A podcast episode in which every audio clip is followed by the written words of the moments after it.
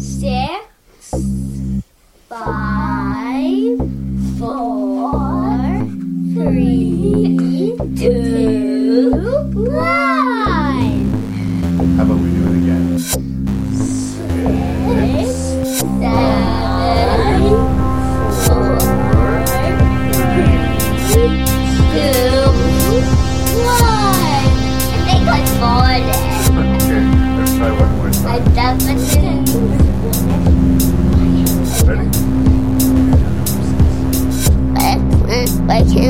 you.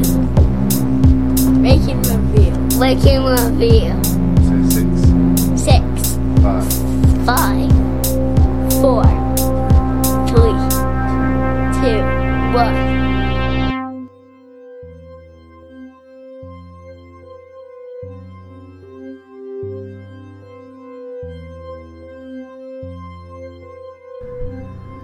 You have found your way to episode 152 of Rank and Review. This is the top 30 horror movies of the 2000s, part 2. My guests this week are Jason Dubray and Lee Beckmann. I'm your host and run Canadian Larry Parsons. We are going to rank from our 20th to our 11th picks for the best horror movies of the 2000s and we're going to do a full length review of both the Mothman Prophecies and Sam Raimi's Drag Me to Hell. Beware of spoilers, beware of coarse languages, and if you would like to get feedback, send your emails to ranknreview at gmail.com. It's R A N K N R E V I E W at gmail.com. Check out the website at rankandreview.ca. As always, thank you so much for listening to the show. I hope you enjoy it. And uh, let's get on with the show.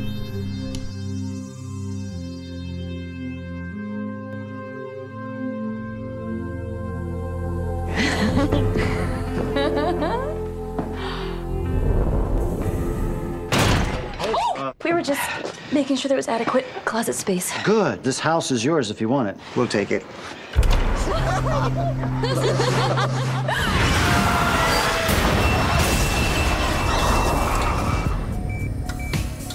Okay. Alright, it's just me. You didn't see it, did you? You didn't see it, did you? You didn't see it. See what? She knew. She was drawing angels.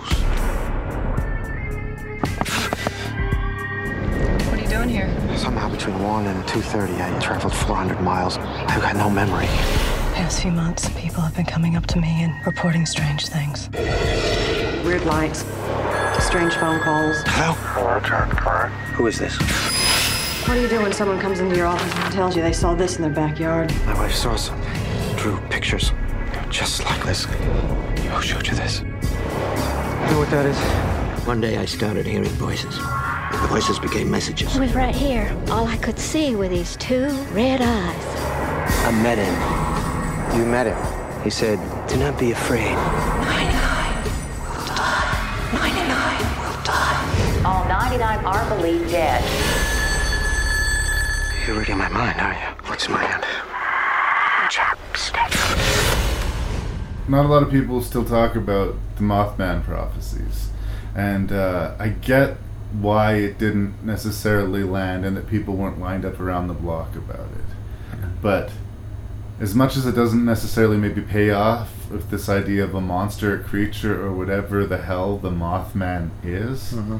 what I kind of dig about the movie is that it's a movie about the mystery itself, or about the idea of a mystery mm-hmm. itself, and the idea of being becoming obsessed with said mystery, mm-hmm. and that for whatever reason, this entity, this problem, this supernatural being, the only way to deal with it is by not dealing.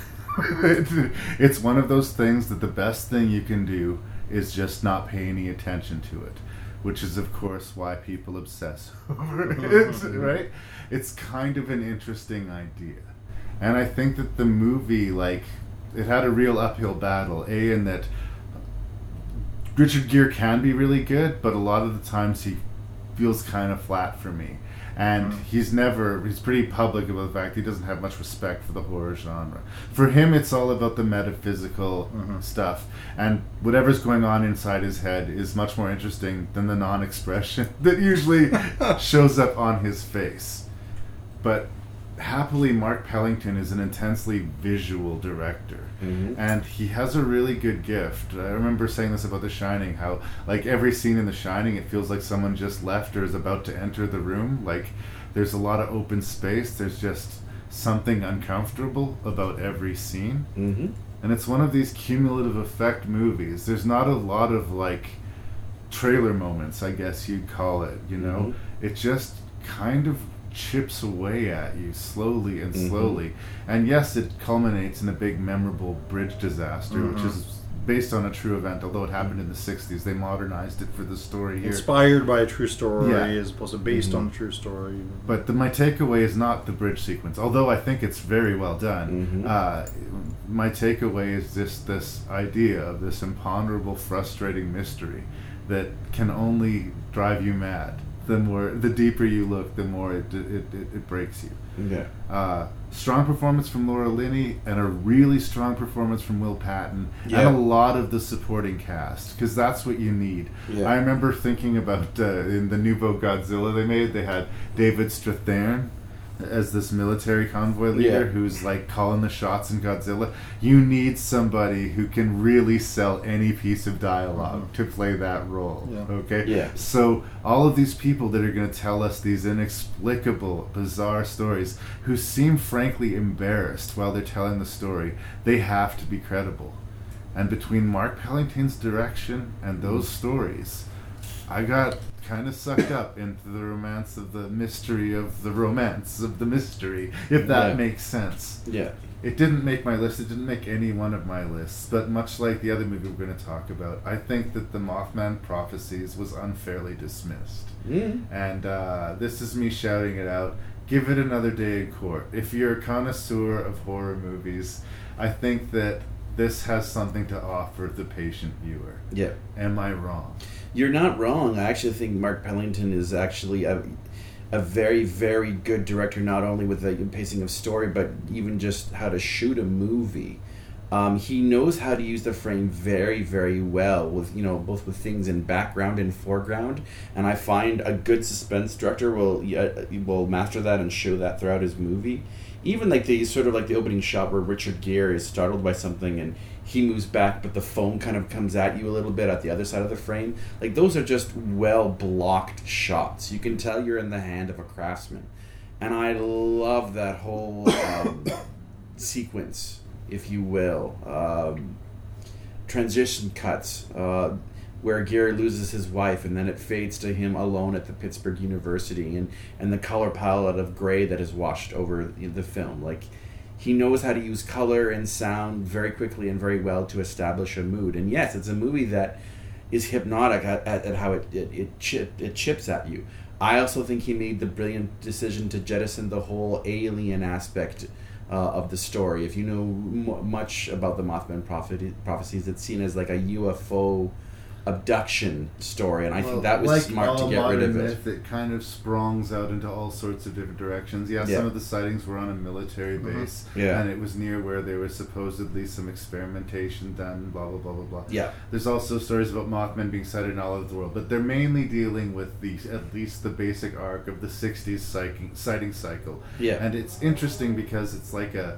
It's almost like a, a social media event where it like Yeah. catches fire and Mm. one person sees it and then starts talking about another Yeah. one, another, Yeah. another one. But this was long before the age of social media. Yeah. And that the tragic on the tragedy on the bridge took place, and that put an end to the Mothman prophecy. Is it? Yeah. Is that because the Mothman was a real thing, or is that because a real tragedy arrived and they had something to talk about? Yeah. um, I, I I can fi- I can understand why some people get frustrated with the movie because it like I says it does ask more questions than answers them. Oh, and it's walking. It Yeah. never runs. Yeah, yeah. yeah. But um, I think when another thing that it really taps well into is once again it's examining the culture of the culture of fear. what happens when a mysterious force comes upon a community and how that community reacts to and how they're terrified Mm-hmm. uh, to me in a lot of ways will patton and his wife uh, are the movie like will patton has had really good performances in mediocre films for It's all- his career. yeah for a long long Yeah. time now I, I i think of jonathan Hensleigh's the punisher and what a frustrating movie that is because as a sort of like young young dumb you know action revenge movie some of the acting in it is really really top notch good Mhm. and will patton is one of them i mean that death scene he has with john travolta is really well acted by both of them in that scene but it's really to do with how good will patton is and here's another great Solid. performances in the mothman where you see this character's journey from where he's been where already meet him where he's very much seduced into the culture of mothman and and he's he, he's broken and and he goes all the way to the acceptance and then to where you know he passes on Yeah. i think his arc is the most intriguing out of all of them in the entire movie so uh, i think will patton never gets enough love but I do like how Pellington d- decided to approach, you know, what happens when this mysterious force comes across this small community and how it affects everyone. And I think that's a terrifying idea. It was explored in Zodiac and it's also explored in here. And that's why I think it's a really strong, solid ho- horror thriller. You've been very quiet, Jason. I've been very quiet, yeah, because I just wanted to say something which makes it sound like I don't like this, and I, I do like the movie, but it, you you announced like the ones of the sixth movie that, that we were going to do, uh, sending a message, and then I went, oh, geez, I need to, you know, I need to find this. I was having trouble finding it, uh, and then I was about to order it, and I'm like, oh my gosh, I just watched this like a month or two ago, and I had completely forgotten about it. Oh wow. So That's that, not that- high that's praise. not high praise, unfortunately. And I was like, oh yeah, well, no, I did. I've seen this movie, and why? Why is it that I was uh, that I and I I'd even kind of for- forgotten about uh, Will Patton's part in it, and I, I, I kind of lean to Laura Linney giving the best performance in the movie, but Will Patton is very good, and uh, I didn't have any notes about him, and, and now that it's it's something where it's like jogging my memory, and it's like, oh yeah, like I mean that whole that whole section is, is great. It's it's freaky, particularly at the beginning when Richard Gere loses time. And, you know, like, what what what is going on? And it's like country. you keep knocking on my door every night. Well, we've been following him. This is he, he's never been to this town before, Yeah. and like there's creepy stuff going on, um, which is great. One of an early problem I have with it, and uh, maybe this is just I don't know uh, d- uh, too too picky a criticism was uh, the Debra Messing character. Mhm. She's pretty much no character at all. She's like this trophy wife he has. She's more and then she dies, and she's a plot device. I She's mean, a literary device, yeah. yeah, and she's a very very good actor that deserved, I think, Well, something Richard more in there. Gere disagrees with you. In the interview I saw with him, he was just going on and on how she was like the, the, the launch pad for the movie. Like her death and what she sees before the death is what starts the ball rolling. And I agree, it's certainly not what it feels like in the movie. It's a What plot it device, feels though, Like, like- what it feels like to me, it's not one of those things like we talked about with The Descent, where the movie has to start with a tragedy for the main character, and then they Yeah. have the supernatural adventure. For some reason, that's a thing that happens again and again and again. For me, it's about the hole in his life that is punched by the death of his wife, he fills with the Mothman. Yeah. The Yeah. hole in Will Patton's life can get behind that is that, yeah. empty because he lost his job Yeah. gets filled with, with, the, the Mothman. Mothman. Yeah, Yeah. Uh, and then you can say that's an interesting psychological component. But and this is this is a creation of the movie, but I Mhm. like it. Most of the actual eyewitnesses of the Mothman who s- like speak words to them or looked Mhm. him right in the eye Yeah. are most of who are the casualties on the bridge. Yeah. And so, like, that's where the idea is like he was predicting these people's fate. He's presenting himself to them was like he's this harbinger of death. Yeah. And any vision of the Mothman is basically a shortcut vision to the death. Yeah. And that if Richard Gere continued down this path, it would maybe not on the bridge, maybe not that night, end up in a death.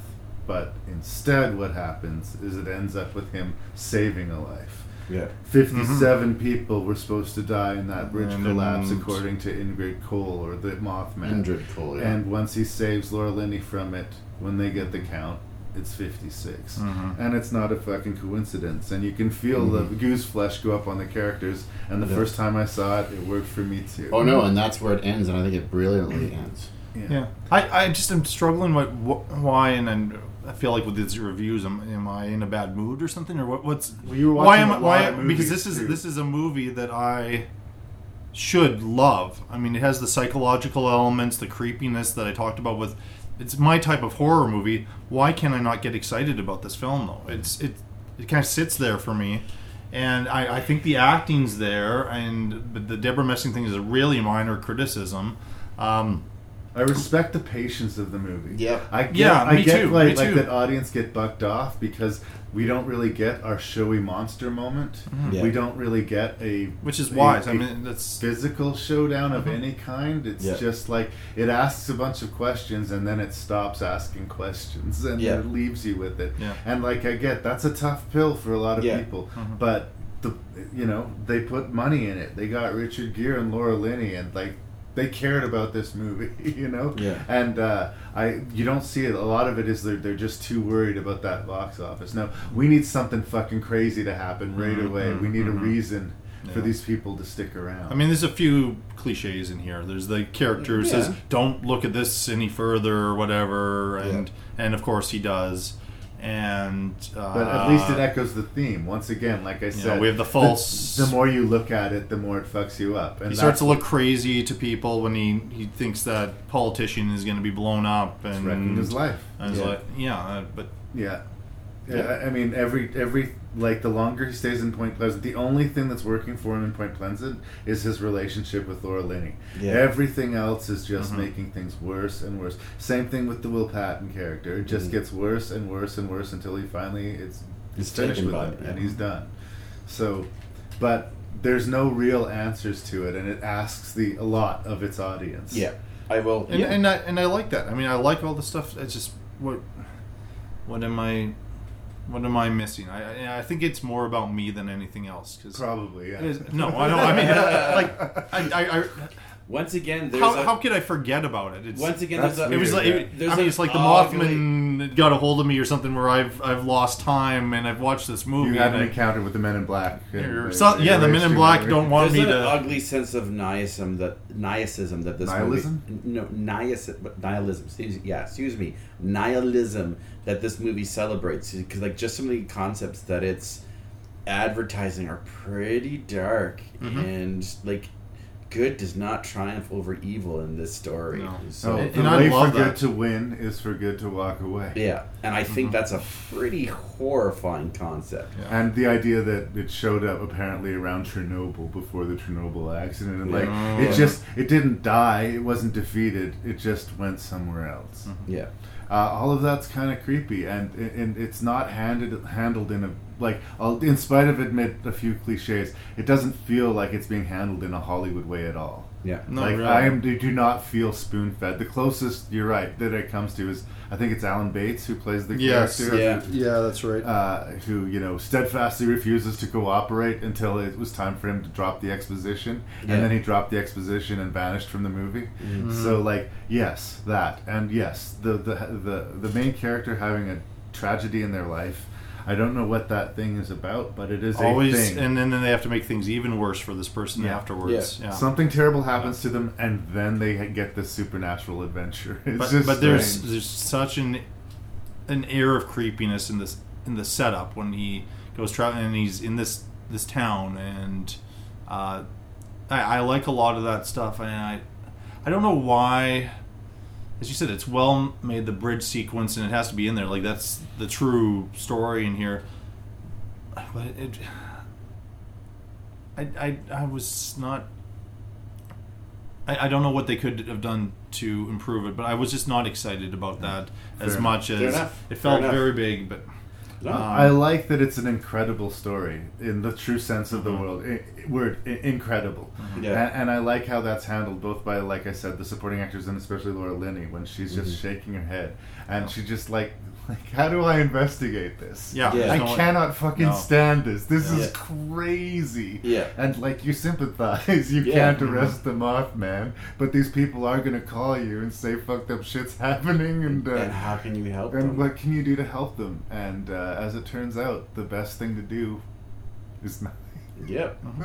Yeah. Uh, it's different, and again, like in, it, it, it does not seem like another factory stamped out of the No. studio's No. horror movie. No. Uh, Uh, they were trying something. It was a know. big swing. A lot And- of love went into this movie, and I think it's it's it's a well made, Yes. supernatural X Just the Files. critics were split, and it did not do well Yeah, no. financially. And Yeah. I just think it deserves a second day in court. There you go. And I think I was watching it, and then or th- watching this, and then I, I watched The Exorcism of em- Emily Rose around the same time, and so it's got two Laura Linney horror movies, and I, it was news to me what you said about her not really She's yeah, well- respecting the genre that much.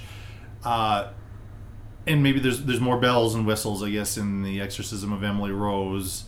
And again, Uh, another quote true story. yeah, another quote true story, and that one stayed with me, and this one obviously slipped my mind, and Okay. yeah. Fair enough. Um, but uh, I know it seemed It's like worth a weird watching, like- choice, but I just wanted to No. have the conversation. no, Yeah. and it's kind of like with frailty for me. You want more people Absolutely. acknowledging it, and it is Yeah. worth seeing, and I, I think people should check it out and form their own opinions. And like a lot of the ones we're talking about, I want to like it more than I actually do.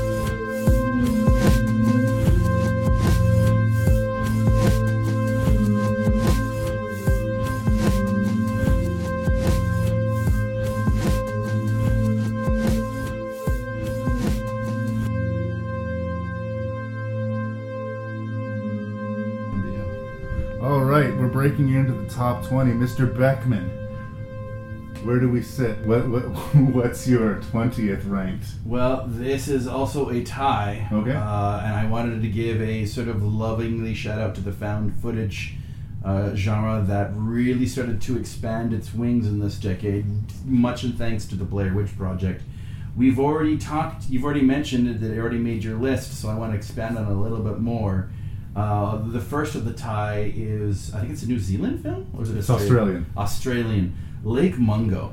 Lake Mungo really surprised me. It's a film I hadn't even heard about. I think I actually uh, got it from the library at one point. I, I, I think someone had sent either I'd read about something, but I knew very little about it, and I was blown away how just creepily atmospheric this movie was. And it has all the good elements that Blair Witch has, where it's just a lot of oral storytelling in a lot of ways. Uh, it's it's really this the the younger sister wants to find out the mystery surrounding her older sister's disappearance at Lake Mungo, and in this process of this mystery, finds out some dark corners of her own family in the process. Um, but this is all it, it, it's all performance.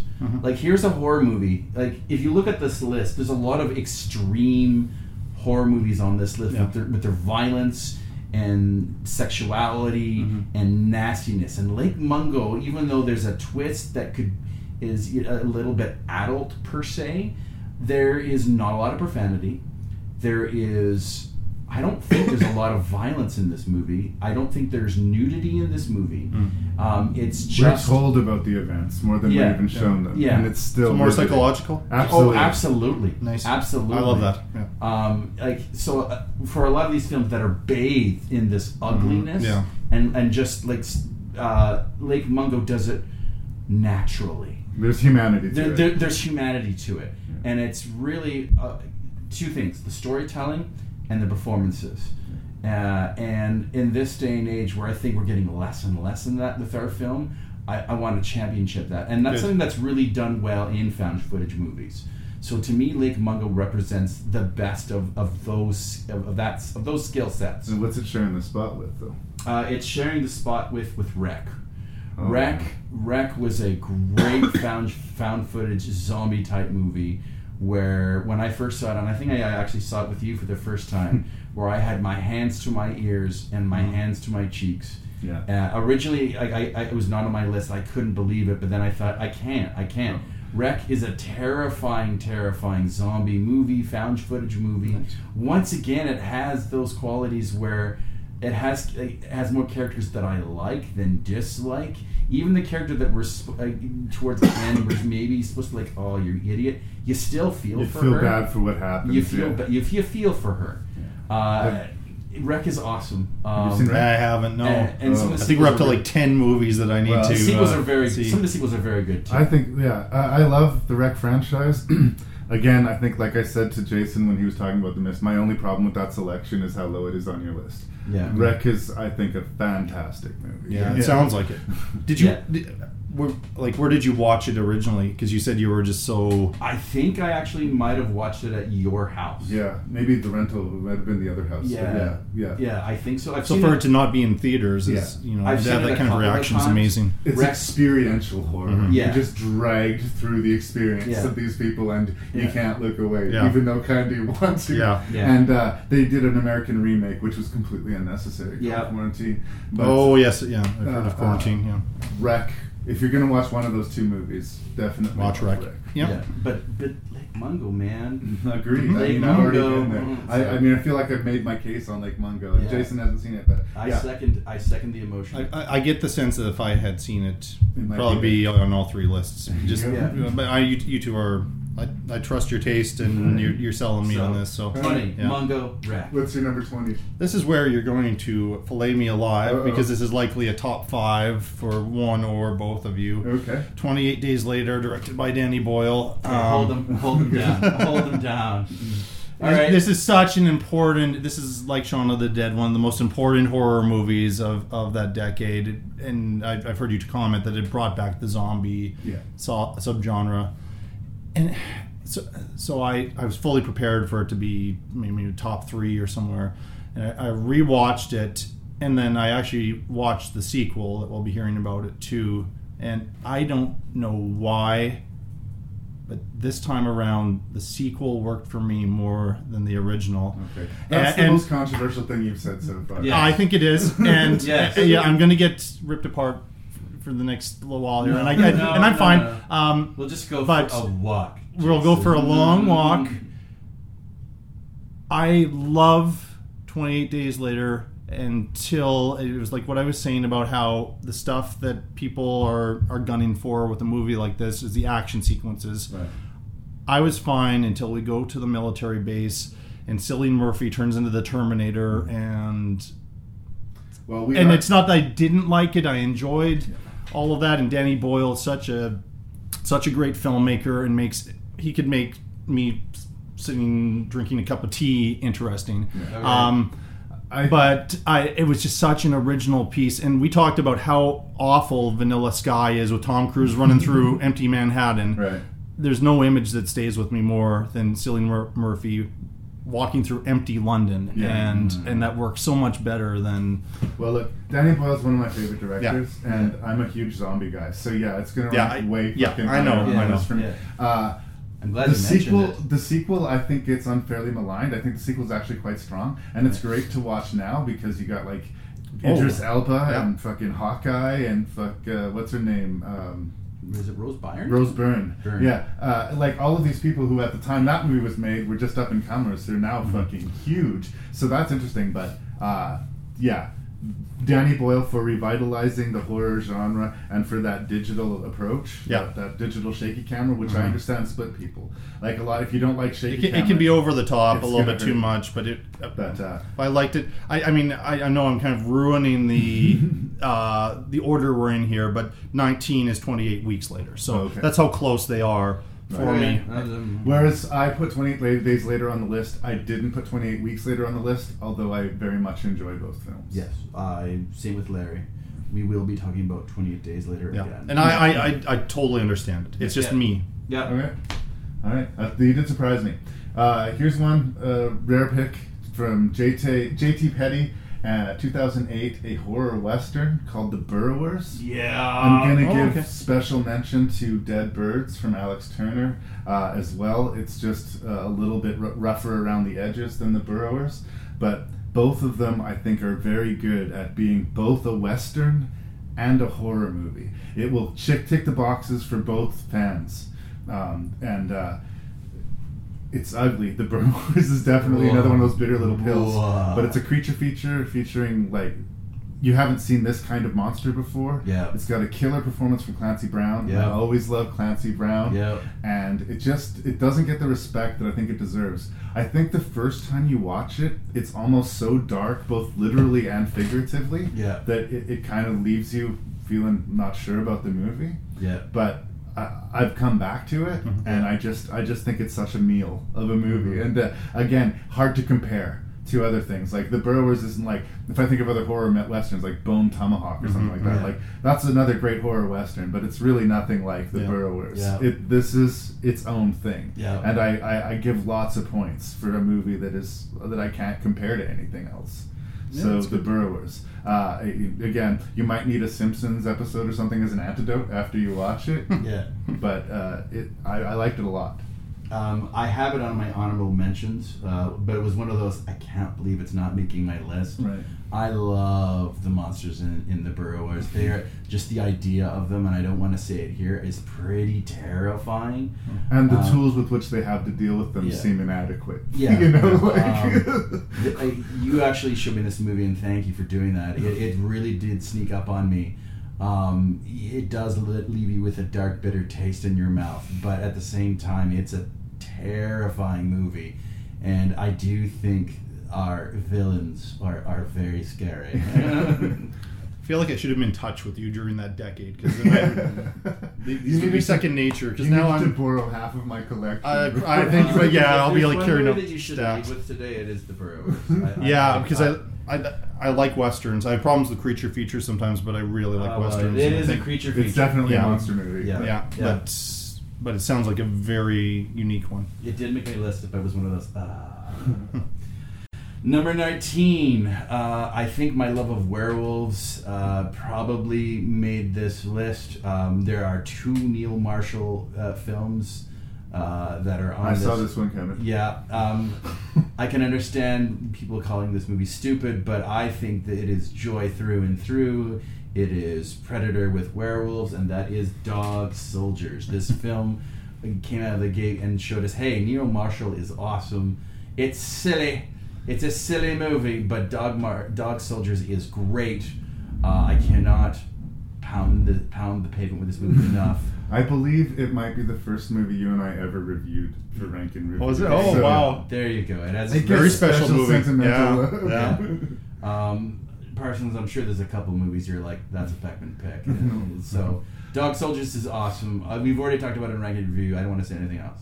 Have you seen Dog Soldiers? I haven't. Okay. Get on it. Uh, same director of The Descent. Yeah. Have you seen The Yeah, Descent? yes. Okay, fucking Fuck. good. Yeah, yeah. I'm gonna be like, Yeah. what? Uh, I did. Yeah, not you're put- about to punch me out here. Like No, I, not- of not me, punch. part of me wanted to put Dog Soldiers on the list. The Yeah. Descent we'll be talking about eventually, of course. But I knew that Beckmann would have me covered Yeah. for Dog Soldiers. so- Yeah. yeah. Uh, it's super macho. It's got Yeah. like cheese, a little bit of cheese to it, but just the right amount to Yeah. keep the flavor. It doesn't Yeah. quite overtake the meal. Yeah. You said Uh, Predator, so yeah, you know. exactly. Yeah. That, that macho attitude that we're invincible. There's nothing we can't handle, except for these eight foot tall fucking werewolves. All of a sudden, okay, Yeah. maybe we can't handle that. Yeah. So it's it's it's fun and it's intense. But I think that the Descent kind of upped his game. Uh, Yeah. Like this is the movie where you saw, oh, this guy is gonna, he's got some potential. Yeah. And the Descent's where he reached that. Yes. Yes. So- I love its black humor's heart in Dog Oh, nice. Soldiers. N- And where it didn't have that as much in The Descent, where The Descent, the Descent is There wasn't a lot of. The Descent is a straight laced horror movie Oh, yeah. where Dog Soldiers is like here's this McDonald's Happy Meal served to you. And I, it was funny, The Ruins and The Descent. I got those titles mixed up. Oh, yeah? Just during the decade too, Okay. even though they're completely different films. Oh, yeah. And, yeah. Yeah, and so 19 was 28 weeks Oh, right, later. you said. Uh, I guess I, I, I, I love the cast. Um, I I don't know why I, I there's more characters. It's like the world that's now happened is more developed. Uh, I really like Rose best- Byrne's performance in it, and One of the best opening sequences. Oh, Oh, oh, know, that's so no cool. Robert Car- Carlyle No. is it's such a you understand it, but then you're like, what a Oh. cowardly thing, and this is gonna come Yeah. and bite this guy in the ass, and it does in the right way. Yeah. Because I'm thinking like this is oh, Danny, you know, Danny Boyle's connected to this franchise, Robert Yeah. Carlyle, so naturally he'll be the star of this movie. No, he's not actually the star, Kind but of starts as our main you character. know, he but start, but then no, we, we cannot follow It this pulls a bit of guy a psycho on Yeah. us. and um, um, uh, who am I thinking of here? And uh, uh, Jeremy Renner Right. Yeah. before really Hurt Locker or anything, as far as I know, uh, is in this, and it's, it's a really nice role for him. He's he's pretty easy me- money, you know. It reminds me, yeah, you you borrowed the Richard III to show to your class. Yes, yeah. I was thinking, oh, how your class was going to take seeing Iron Man have such a grim death. Oh, that movie. was that was good. They did not expect that, Yeah. and like it, it was like the, but even more so than the uh, the reveal with Secret Window, Right. Because I know it's coming. I'm I'm so excited about this.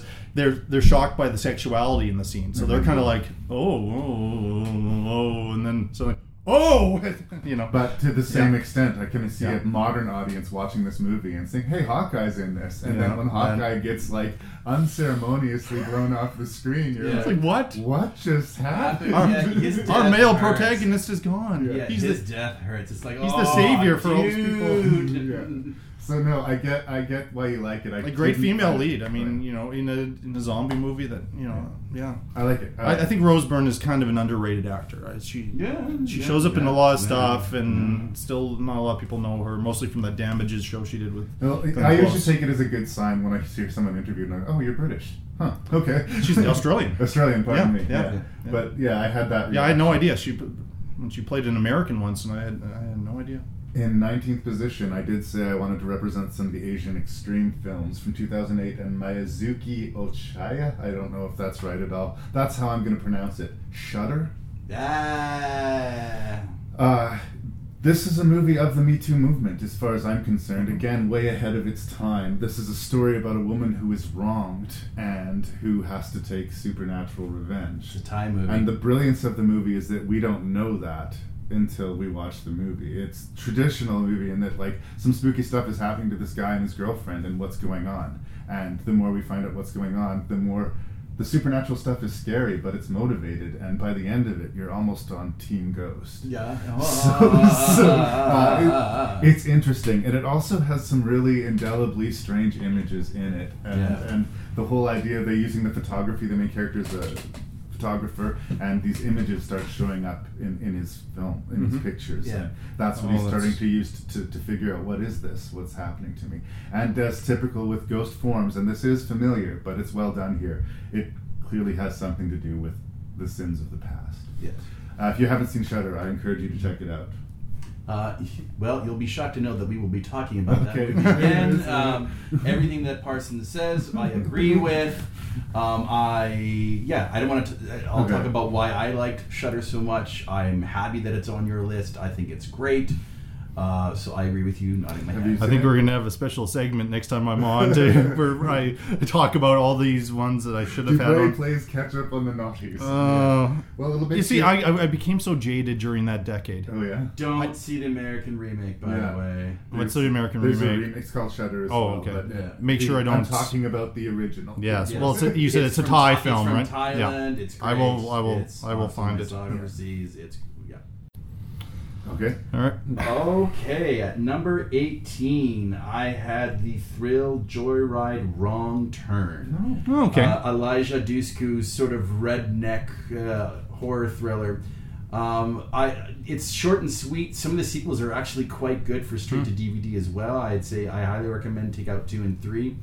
Um, it is really one of the well sequenced horror films of that decade. There's a sequence where they're high up in the trees, our, our heroes, Uh, and then our villains figure this out, and a they start burning the trees, but they also start jumping from tree branch to tree branch, and our heroes have to make the decision of we got to get out of this tree, so they decide to fall, and it's painful. There's they also discover Quickest way to the bottom. yeah, they also discover the lair of our villains, and they but they don't want them to notify our redneck psychopaths that they're in their lair when they themselves show up, and so they have to witness the murder of one of their friends while they're hiding. I think that is a terrifying sequence. It's short and sweet, so we don't have time to kind of go, wait a minute. Yeah. Mm-hmm. Um, but there is a sequence in this movie that I think is really well thought of, really well shot when they're being chased high above the trees. Uh, I think it's pretty brilliant. I mean, yes, you could argue it's a Texas Chainsaw Ripper, uh, um, Texas Chainsaw Massacre ripoff, but I like it a whole lot, and that is Wrong Turn. Have you seen Wrong Turn? I haven't. Okay. Uh, for me, it's a guilty pleasure movie. I Yeah. didn't make my list, Yeah. but I always felt like I, I, big heart for you for saying it because I always feel like I'm almost guilty when I say I kind of like Wrong Turn. you know, Yeah. it, it's a hill folk movie, but it's Yeah. a way better made and has a way better cast than it kind Yeah. of deserves. and maybe Yeah. that's why. I mean, it, it, it's I, this isn't like a brand new title to me. No, I mean, no, I know the whole story, but I was you know. I have so many of these ones that I think are really important from the decade. I need to either review or or see for the first time, and and it again it got mixed in the with with a lot of films that look similar. But what you're describing sounds like something I would like, I mean- and I like the I like when the as we were talking about Tremors, I like some of the sequels. Right. Shockingly enough, I mean, I this is these sequels are probably better than the Tremor sequels, but they're really cheaply made. Is Yeah, the problem? they are, Yeah. they are. they're really cheap. Um, the first movie that has the most polish of any of them, Okay. and it also has like Jeremy Sisto is one Yes, of the Oh, yeah, yeah. Mention him, but Uh. Julian Richings is one Yeah. of the bad guys, great Canadian Yeah. actor, and Yeah. like they just they didn't need to get these people for these parts, but they did. Mhm. Yeah. They didn't need to spend that much care into the into the you know the Yeah. sequences that they did, but they did. Yeah. Uh, in the end, the movie is still essentially a crazy hill folk Yeah. jumps out and kills you It's, movie. But I like it's those not, movies. It's not Yeah. reinventing the wheel. It was sort of refreshing to see Jeremy Sisto in a likable character role. Yeah, he- he- he's, so- he's often we're not. so used to seeing him play the sort of smug or psychotic mental illness character that to see him as really this good-natured older brother character uh, character that you know spoilers when he dies they're like no And Eliza Dushku, who's the main Yeah. character, uh, she's, she's a good actress. Uh, she's attractive enough, and she's got that really sort of smoky vodka cigarette voice. Yeah, yeah, yeah. Uh, You know, I've always just kind of liked it. like the Lauren Yeah, yeah. Bacall-ish type of uh, yeah, thing. Yeah, yeah. It, it's again, I don't want to oversell it because it is. Yeah. it's an is what it is movie. Yeah. but it's better Yeah. than it has any business being. Well, Yeah. that's and that's why it kind of surprised me. Like I saw it in the theater like uh, on a cheap Tuesday. When may it rest in peace. Yeah. Uh, and I walked out kind of going, "That is a lot better than it should have been." I love that. I, I mean, and I absolutely it- love that. And like I said, the big stand up to me is the the chase sequence in the trees. Yeah. Great. You're up, brother. Okay, I feel like I have a, per- two things happening here. I, I have a persecution complex. Okay. Every time I, I mention one, I'm like, oh, is this the one that's This going to drive that him I get in nuts? Yeah. And I haven't seen a bunch of these movies. Okay, so that's that's where we're going with this. Uh, here's here's one of the ones we might be talking about. Uh, 18th is Hannibal, directed by Ridley Scott. Interesting. Um, I I find um, there's so it's gory, it is creepy.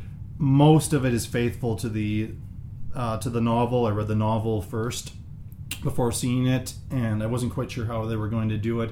The stuff that I thought was there's no way on earth they're going to do they actually did there's other things that i think they should have done that they did not do Yeah. so it's not a perfect film there's some flaws uh, but it affects me every time i see it and the performance that affects me the most is gary oldman in and most it's a semi like he, the guy's a chameleon i mean he is such a chameleon and I, I knew it was him and it was his voice but it's another one of these ploys where he's not mentioned in the credits Right. and then they they, sh- they throw him in like the, the Kevin Spacey seven thing at, at the very end. Uh, he's covered in all the most horrifying makeup, as accurately described in the in the novel, and it's such an unpleasant character to be around for each and every scene. Um, that worked for me, and the climax is Grizzly with Ray Liotta.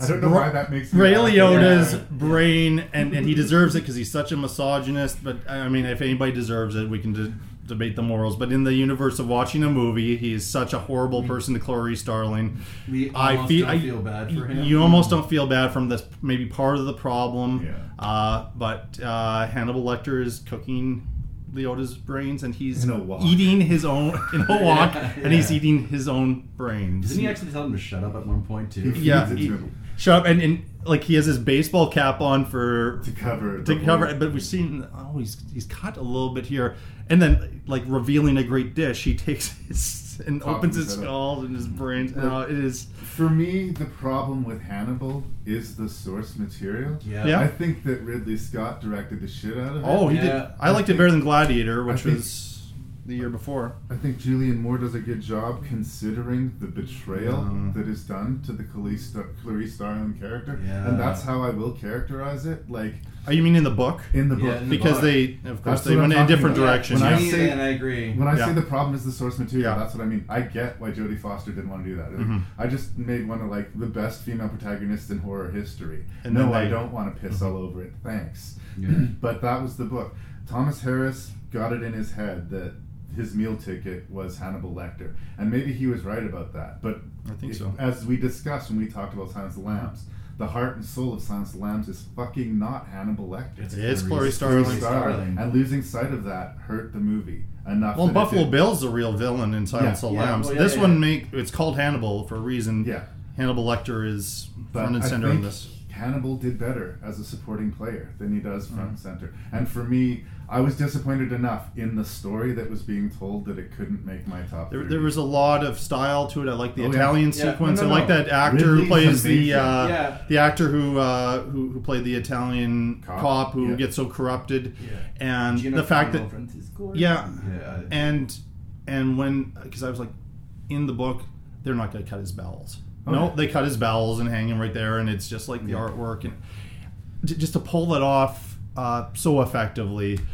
So I get what you're saying about the source material, and, and are you happy they changed the end? I am, but uh, But it's still, again, they, once you've gone that far, you might as well. but they still hint at there's this attraction between Yeah. Lecter and, and Starling, which probably does not make a whole really lot of sense. feel sense. like only Thomas Harris wanted that, Mhm. but in Yeah. respect, it's and, his world. and there's a really creepy last scene with that that Mhm. little that little Asian boy who's on the plane with compliments of Lecter. David Mamet. Yeah, Yeah. David Mamet. That he Yeah. threw that in. Mamet and Steven Zaillian did the screenplay.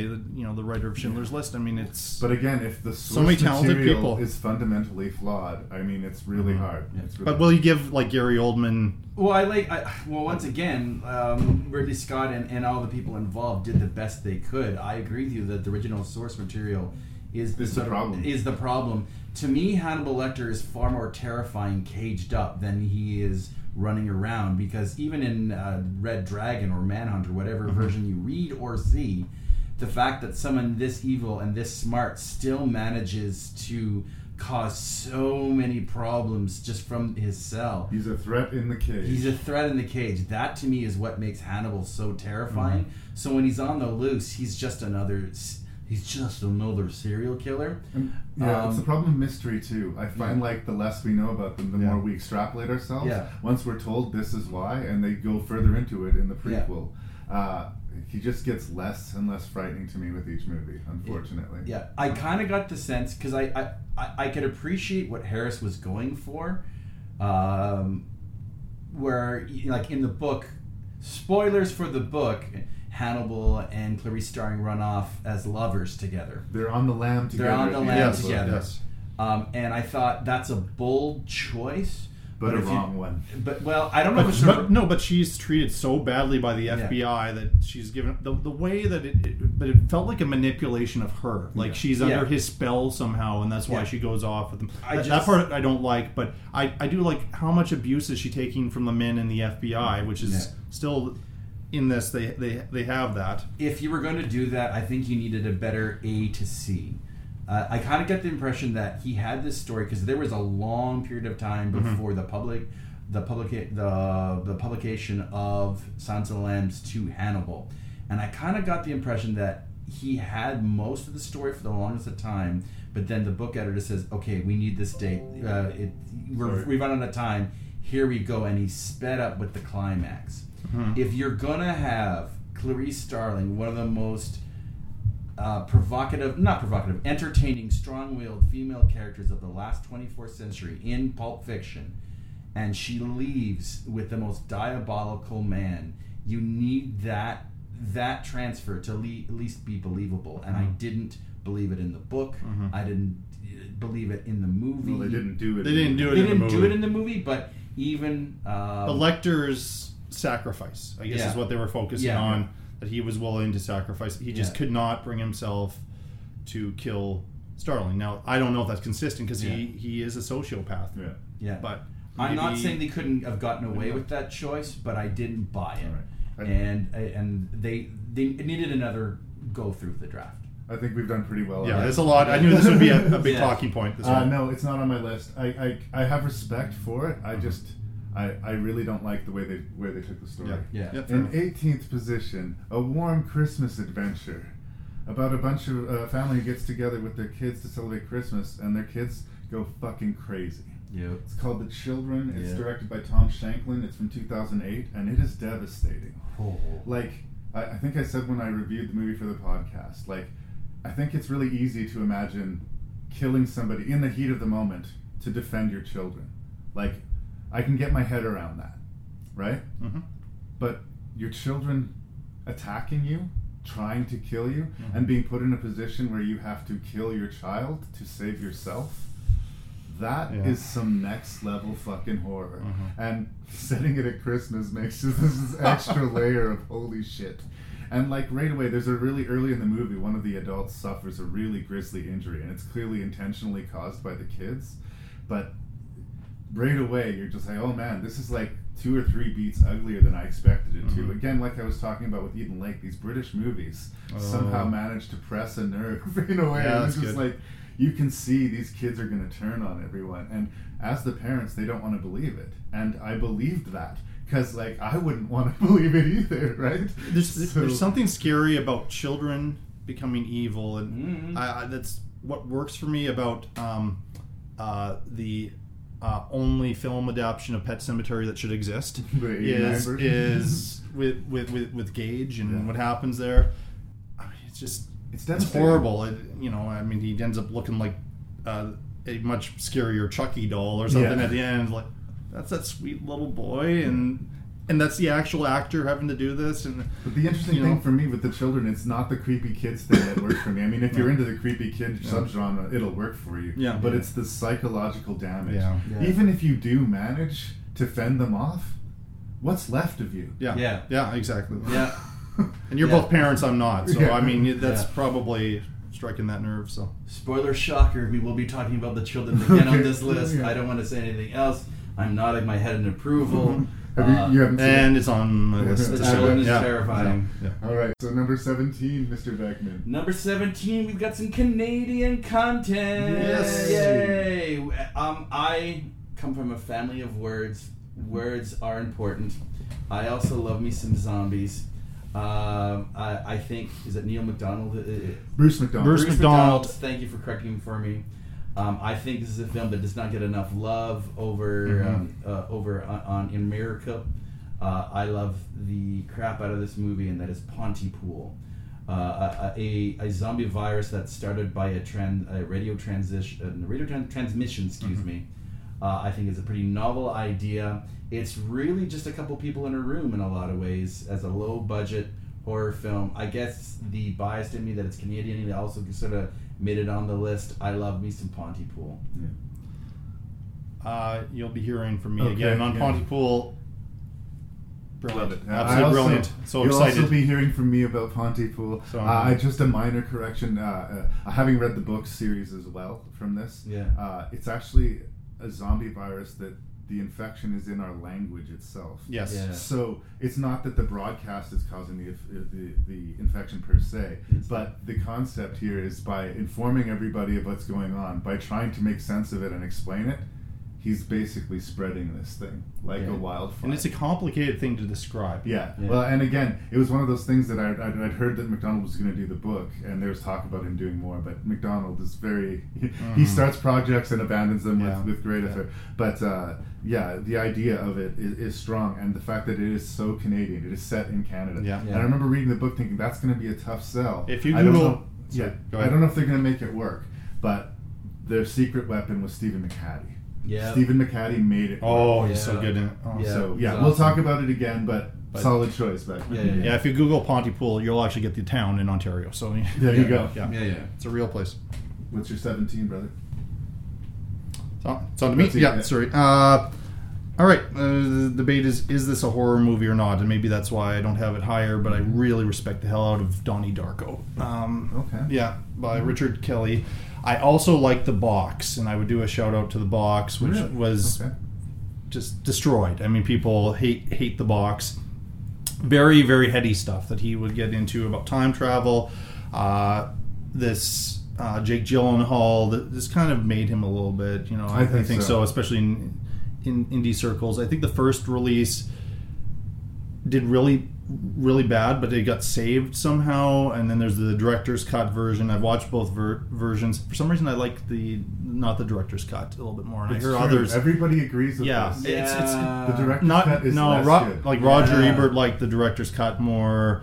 I know it sounds like Lee likes the director's cut more. Uh, I like the original cut. I'm Agreed. sorry. Oh, original They- cut. Okay, yeah. So I they like the original they cut. made Yeah. musical changes, and Yeah. some of the stuff was nice to know, but in the end, we didn't need to know it, Yeah, and maybe we didn't more. know that until we saw it. But I don't regret seeing both. yeah, But and and for this, I watched the director's cut just so that I would have both Right. versions in my head.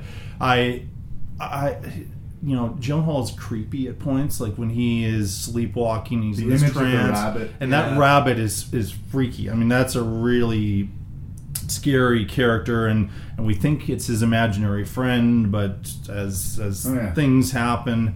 Um, I, I, I like a lot of it. The question I, I kept wrestling with, I just could not uh, not have it on this list. Is it actually horror? There's horrific things happening. I like that it points out the hip, uh, the hypo- hypocrisy of suburban 1980s. Uh, that that era made a lot of sense to me. We had, we had um, Mary Mc, uh, McDowell as his is Mom. his mom reading it, which Yeah. is kind of a nice little Stephen King Tie-in. tie-in there, and um, Patrick Swayze's character to me Yeah. is because he'd But- come into schools with these guest speakers promoting these programs. Still happens to this day, and the truth is revealed that this guy is like hardcore pedophile, and there's well, that's the thing These- where I think you can say that it becomes a horror movie when you think about it. yeah. because by doing all these things uh, and closing the circle and, and that timeline, that pedophile is still free and living in the world. Yes. Like, all of the stuff that he undid, or like he prevented this death of this one girl that he loved, but a lot of bad stuff is still It's still there. happen. Like, it- people don't know happen. yet The about this fate guy. is not going to resolve itself in this Mhm. really clean way. Yeah. I don't consider it necessarily a horror movie, and Yeah. that's why I don't consider it. I didn't put it on the list. Yeah. but I am a Understand Donnie- that. I'm a Donnie Darko defender. Yeah. I, a lot of people kind of like sort of the revisionist history of it. They liked it the first time, but the more they thought about it, the more it was pretentious and Mm-hmm. stuck up. Stuck up. I get that idea of it, but it's an ambitious It- science fiction It, movie. and Yeah. it's, it, it's grown on me Yeah. more and more. I mean, Yeah. it, and when they talk about the ideas, and and I like most of the stuff with uh, with the school because Right. often in schools, you know, we've talked about this where it can be a little bit of a caricature of what actually happens. And Donnie Darko's such a smart kid. And he's talking to uh, Noah Wyle, who's his science teacher, and there's this point where he says, "We have to stop this conversation because I could lose my job." yeah, you don't get that in a lot of movies set in a school. Um, and there's truth to it. it- there's truth to it. Uh, and also keep an eye on the background. Seth Yeah. Rogen is one of the Yes, he's a the bully, background. Uh, uh, Filmed in what's Vancouver, I face, think. Uh, Gyllenhaal's sister, uh, Maggie, Maggie Gyllenhaal Gyllenhaal. plays his actual his actual sister. sister, She's yeah. got like ten lines in the whole movie, but there Yeah. she is. Mm-hmm. Uh, it's an interesting movie. I wouldn't tell anyone not to watch it, but I don't think I'd count it as a sci-fi cult is where I would put it. Yeah. per se. But it like interesting choice, bold choice. It creeps me out in places, and No, so no, I, like- that's why it's on there. No, no, like like some of the Yeah. ideas presented are creepy, and the image of the rabbit, and and uh, the They the go to Evil Dead triangle. too uh, for the, the Yeah, no, no, Halloween like, movie. I'm, They're I'm not two in in my the head. I just Yeah, I yeah. more sci-fi than horror for me. Yeah, fair enough. Okay, well, um, for my sorry seventeenth position, I've been leaning a lot on the British horror. I'm Mhm. noticing as we're doing this It's good. list, and I could have put two of this guy's films on there. I only did one, uh, so I guess maybe honorable mention goes to Creep, starring Frankie Potente, Run Lola Run. Yeah. but I'm actually going to give it to Christopher Smith's 2009 film Triangle. Yeah, I knew it was gonna be on there. Yeah, uh, Melissa George plays a woman who really has a crazy, stressed out life, and she needs a vacation. So she goes for a nice little boat ride with some friends of hers, and everything goes completely to shit. Yeah. Uh, it starts with a crazy storm that comes out of nowhere, and then them finding an abandoned boat. And every revelation that comes follow that follows from that is. I just don't want to give it away. It's Yeah. one of Yeah. those movies that the, the less you know about it going in, The better. The better. Uh, it's this is maybe closer to the narrative of sci-fi, although there is Mhm. some grim violence throughout the movie. Um, but again, it's another one of those movies that I feel like people missed. Yeah. So definitely check out Triangle. And if you like a, a monster movie, I mean, even though it's it's totally a guy in a suit monster movie, that Creep movie definitely has some. Yeah, I've heard of Creep, but I hadn't heard of Yeah, Triangle. yeah, so worth your worth your time. Um, I didn't put the triangle on my list because I just thought you would, so my covered. like, it'll be covered. I, I'm not in my head. It's really, really good. Um, it's really, really good. it's really, really good. It just didn't make my list because I sort of thought Parsons was going to do that for him. I'm sorry about all these movies that you haven't seen. I feel like you're not. getting to I, I feel like I've Yeah. I failed. You didn't Nothing- fail, dude. No, it's just different experiences. Yeah. Nothing to contribute. No, I'm happy. result. I, I want to watch all these. That's the thing. I, it's great. I mean, every time I walk away from these podcasts, I'm like, I, I'm I'm going to quit my job and I'm just going to watch pull myself movies. up and Yeah. just watch movies all the time, like I did in my childhood. 16th position. 16, we've already talked about it. It is the Thai Thai horror film Shutter. Uh, once again, I saw this overseas and knew nothing about it. Went in and went, wow. Uh, it's a mystery uh, where we uh, don't quite see where it's going. I think in the Me Too movement, a lot more people would be like, yeah. Um, it, but it's a creepy, creepy, creepy, atmospheric. A lot of the movie takes place at day too, which is interesting. It's not you know boo in the dark, even though it has its fair share of that.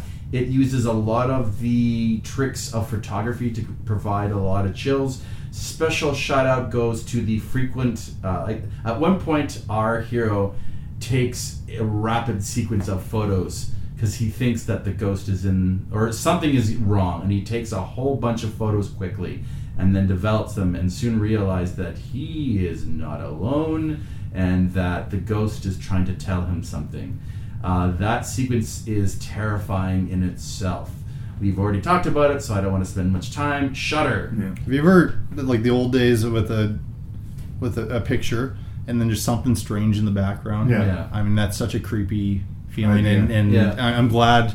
I mean those types of movies can't come out anymore. I don't think because of digital photography and people. Also, there's a sequence on the Understand. highway where the driver's going, and then and then the ghost shows up going on by, and I went, "Yikes!" Well, and I like I don't want to spoil it for you. This is like subtle, subtle scare, but like Yeah. I was realizing is like all of these images are pictures he's taken, so this thing is around him. Mhm. And just because he's not taking pictures, Yeah. there's no reason to think it's not around him. Like It's almost buried all constantly. the, The fucking time, time, right? yeah. So like that idea that So- like yeah. there's something there with you all the time. You can't see it, but you know it's there, and you can go wherever you go. It's going to be right there with you. At least a paranoia. There's a couple mean, of twists and turns in this movie that when our lead character figures it out, Mm.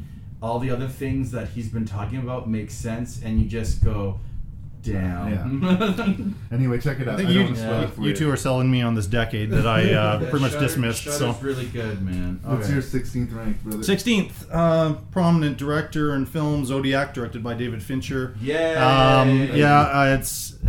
Uh, I, th- I think I was expecting something different when I saw it in theaters, and rewatching it and rewatching it, it grows and grows on me. And there's some really horrible moments, and the actual crimes and how they're enacted, even though you know what's coming, they're just just awful. And it showed kind of the innocence of that time which was still kind of prominent despite Charlie Manson and Oh, all yeah. that in California. It was still very open, you know, You don't need to lock uh, good old American. But Yeah. that it, it changed, and I, I'm just thinking of the scene uh, with. Uh, uh, who is the guy uh, that Brian Cox plays and and No, the yeah TV and and, and when they have him call into the show live and then that voice changes But is um, that and that's you know that's not and there's so many mysteries and false starts and there's there's a scene that bothers me every time even though I, I think it's kind of a a false um, trail or Right. whatever is, is with that projectionist and Jake Gyllenhaal Charles and it's like yeah the voice of Roger Rabbit, giving Yes. a fucking terrifying performance. and like he he just turns uh, that's actually my handwriting and Yeah. like get the hell out of this place and this has a basement in northern california and Which is a rare thing. you know all there's all this stuff uh, such a talented filmmaker and i don't have to sell anybody on david fincher but uh, there's that scene. El- El- Elias Koteas is, you know, the the problem was it involved three different counties and three different sheriffs, and Yeah, they weren't yeah. communicating with each other. But when they're all together interviewing uh, the guy who likely is the Zodiac killer, as or at least the film goes with that. Film makes Th- a th- those those tight shots that was Yeah. cut Oh, together no, of the I- I'm- I'm reactions. nodding my that head is in so approval. good. Here's the thing, Brett. and uh, great cast too. if this list was the best movies of the Mhm. noughties, Yeah, this movie would be on the list and would be on the list high. yeah. I had to make this list for horror movies, so I didn't. And you're not sure it's a horror movie. Well, Here's the thing. Here's the thing, and this is an unpopular opinion. I think Zodiac is David Fincher's best fucking movie. Period. Hmm, interesting. A lot of people will say Seven or The Fight Club, and I say nah.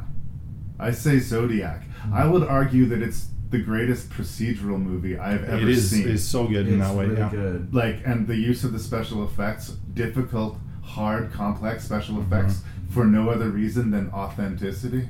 Everything. Like, I have so much respect for the movie that Yeah. I kind of wish that I'd put it on the list, but I just decided to make a hard line. I'm Yeah. doing a list Yeah. of horror movies. Yeah. I would understand, like I said, Requiem for a Dream being on this list, but Mm-hmm. I didn't put it on the list. It's Yeah. horrifying. Yeah. And Zodiac's horrifying. It's also interesting. It's an almost three hour movie, and Yeah. all the violence is done about 45 minutes into the movie. really. Yeah, and and it's psychological after that. Oh no, there's lots Yeah, of scares. yeah, There's scares after, suspense. but- Yeah. But as far as visceral violence, See, it never feels like a three-hour No, movie no, to me. I mean, it No, just no, no. Because flies. it's awesome. It flies Yeah. by. Because you want it's more awesome. time. Yeah. I wanted more Robert Downey Jr. playing this alcoholic. I mean, maybe a little bit too close to home, but this alcoholic uh, journalist and I do not disagree with your choice. Just because it's not on my list doesn't Yeah, mean I disagree with your choice. I fucking love that Yeah. movie. I think it's his best movie, and I'm starting to think it will be his best movie. Yeah, But um, Uh, I've got nothing but love for Zodiac. It's in my honorable mentions. Yeah. Uh, like Parsons, I kind of took the hard line where it's more a detective story, procedural, very yeah. procedural than it is a horror movie, you know, serial killer. Um, not, that saying, there are some pretty terrifying sequences, like No nail joke. biting. No joke. Um, it, it, I just, I just had to be brutal. Um, like, like the two, like Yeah, couple, the couple. I'm not. I mean, my heart's in my throat in those scenes. I mean, I'm and I've seen it how many times? I mean, I I'm just nodding my. Yeah. head. Yeah. I, I, I am almost with Parsons, where it might be Fincher's finest hour. I'm not quite there yet.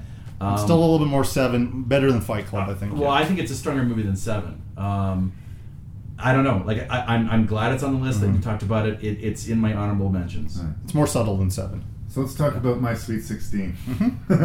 and uh, the, I, it's not really a tie. I have an honorable mention, but it's about some troubled ladies, both of these.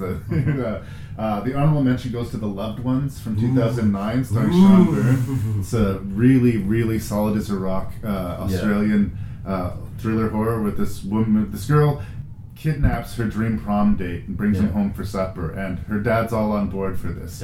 Both of them are just as fucked as a Thanksgiving turkey. Like Yeah. they are, they are crazy. They are and this poor son of a bitch is tied to a chair and, and put through an ordeal. Uh, it's called, Clearly does not deserve to be there too. Like he's kind of He's a, just a dude. He- he's- just he's a not dude. like- he's a nice dude. Like I just think He's, he's not. So that was my honorable mention. But the It's one not I'm Ray gonna- Liotta. The one I'm actually putting in 16th place is from Lucky McKee, 2002 May.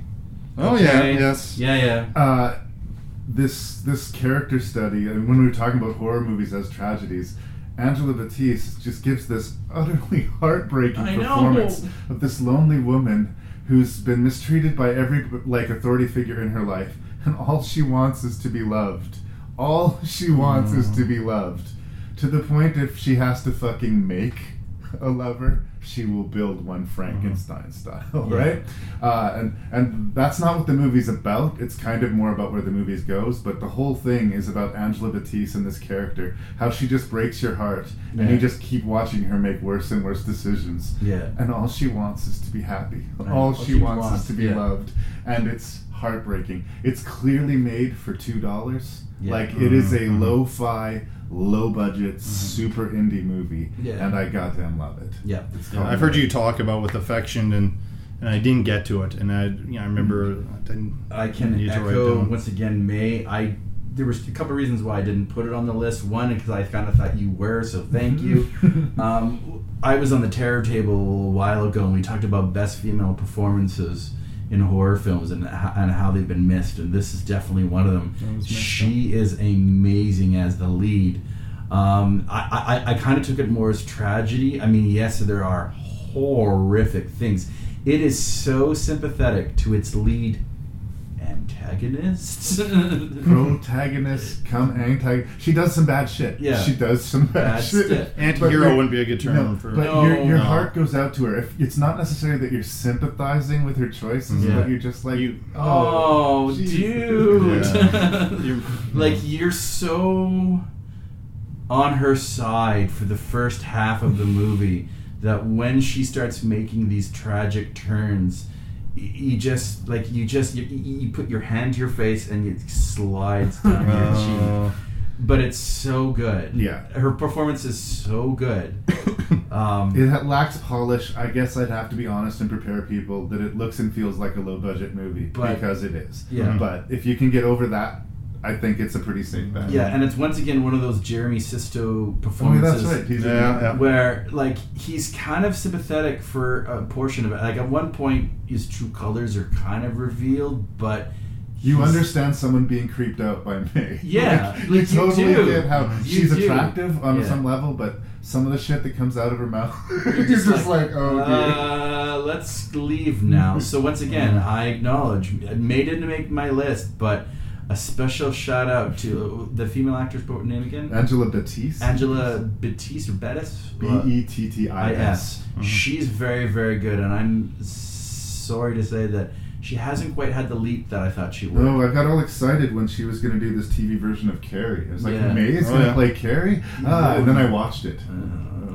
Oh yeah. But I didn't watch that. Given, given the right It's material, she's she's like because I saw the rage and that was, man. I thought that was enough. So I, I let you some May. Just didn't make my What's your 15th rank, brother? My 15th. We have also talked about this movie, and Parsons, I gotta say thank you for showing to, this to me. It's The Children.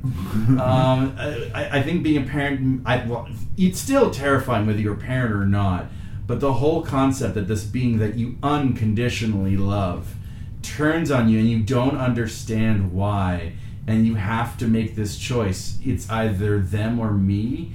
Is Like- so terrifying. Spoilers. One of the mothers just relents. Yeah.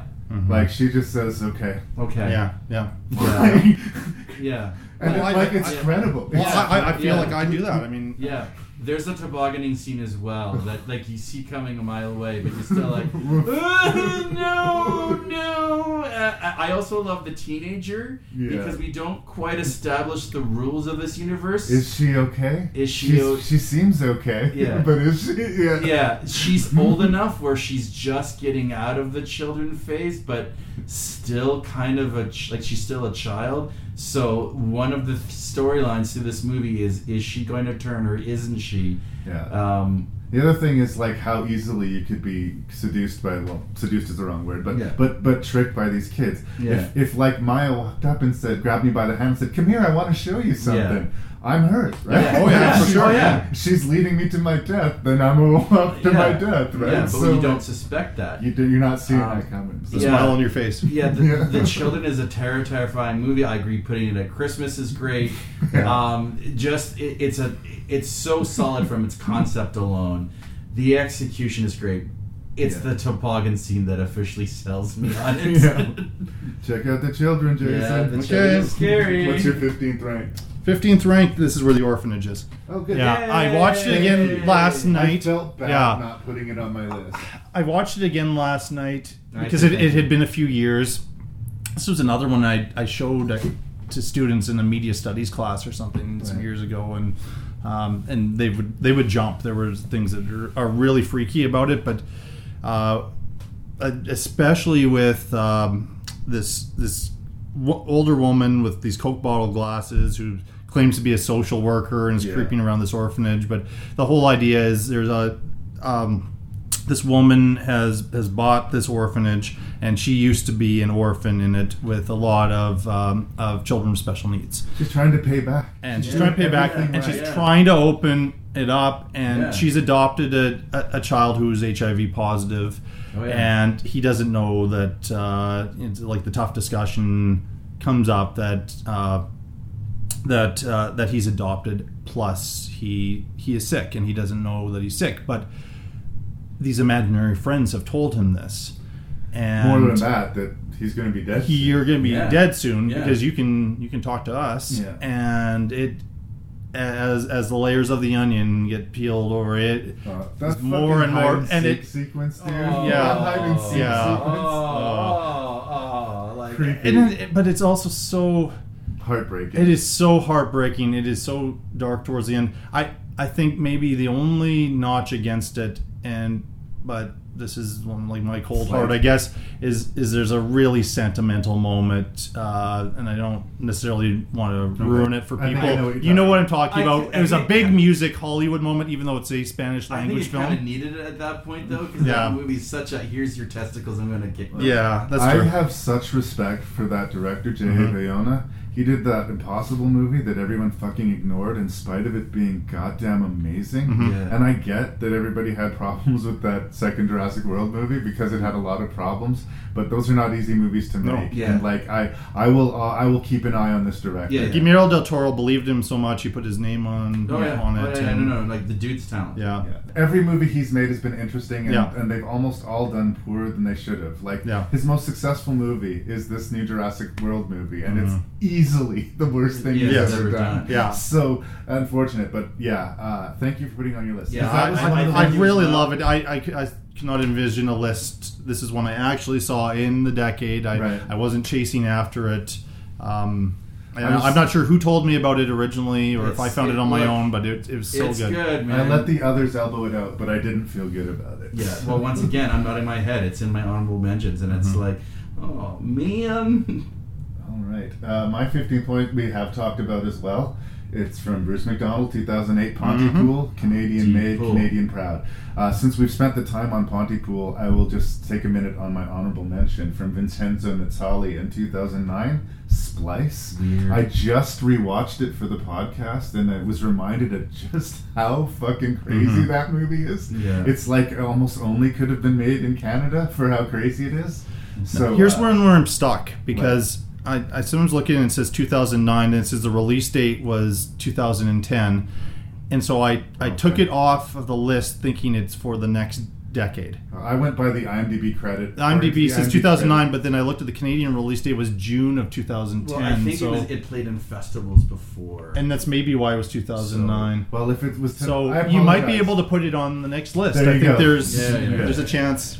It is super weird. Yeah. Like I get people being off put. The first time I watched that movie, there's a, a potentially audience losing sex scene Mhm, between mhm. Dren and Adrien Brody, which I was just like, what is happening to my movie that I was liking so much? Like, Yeah. but I, I have to give it buco points for just how out there it is. Yeah. Yeah. And it almost feels like uh, uh, a, a stepping stone that got Guillermo towards the Shape of Water.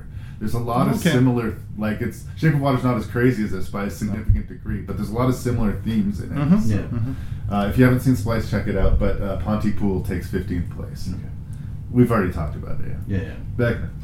Well, once again, I, I gotta you know pound my Canadian chest, and and any horror movie that wants to reference largely the and I'm gonna boldly say it the greatest horror movie ever made in the thing.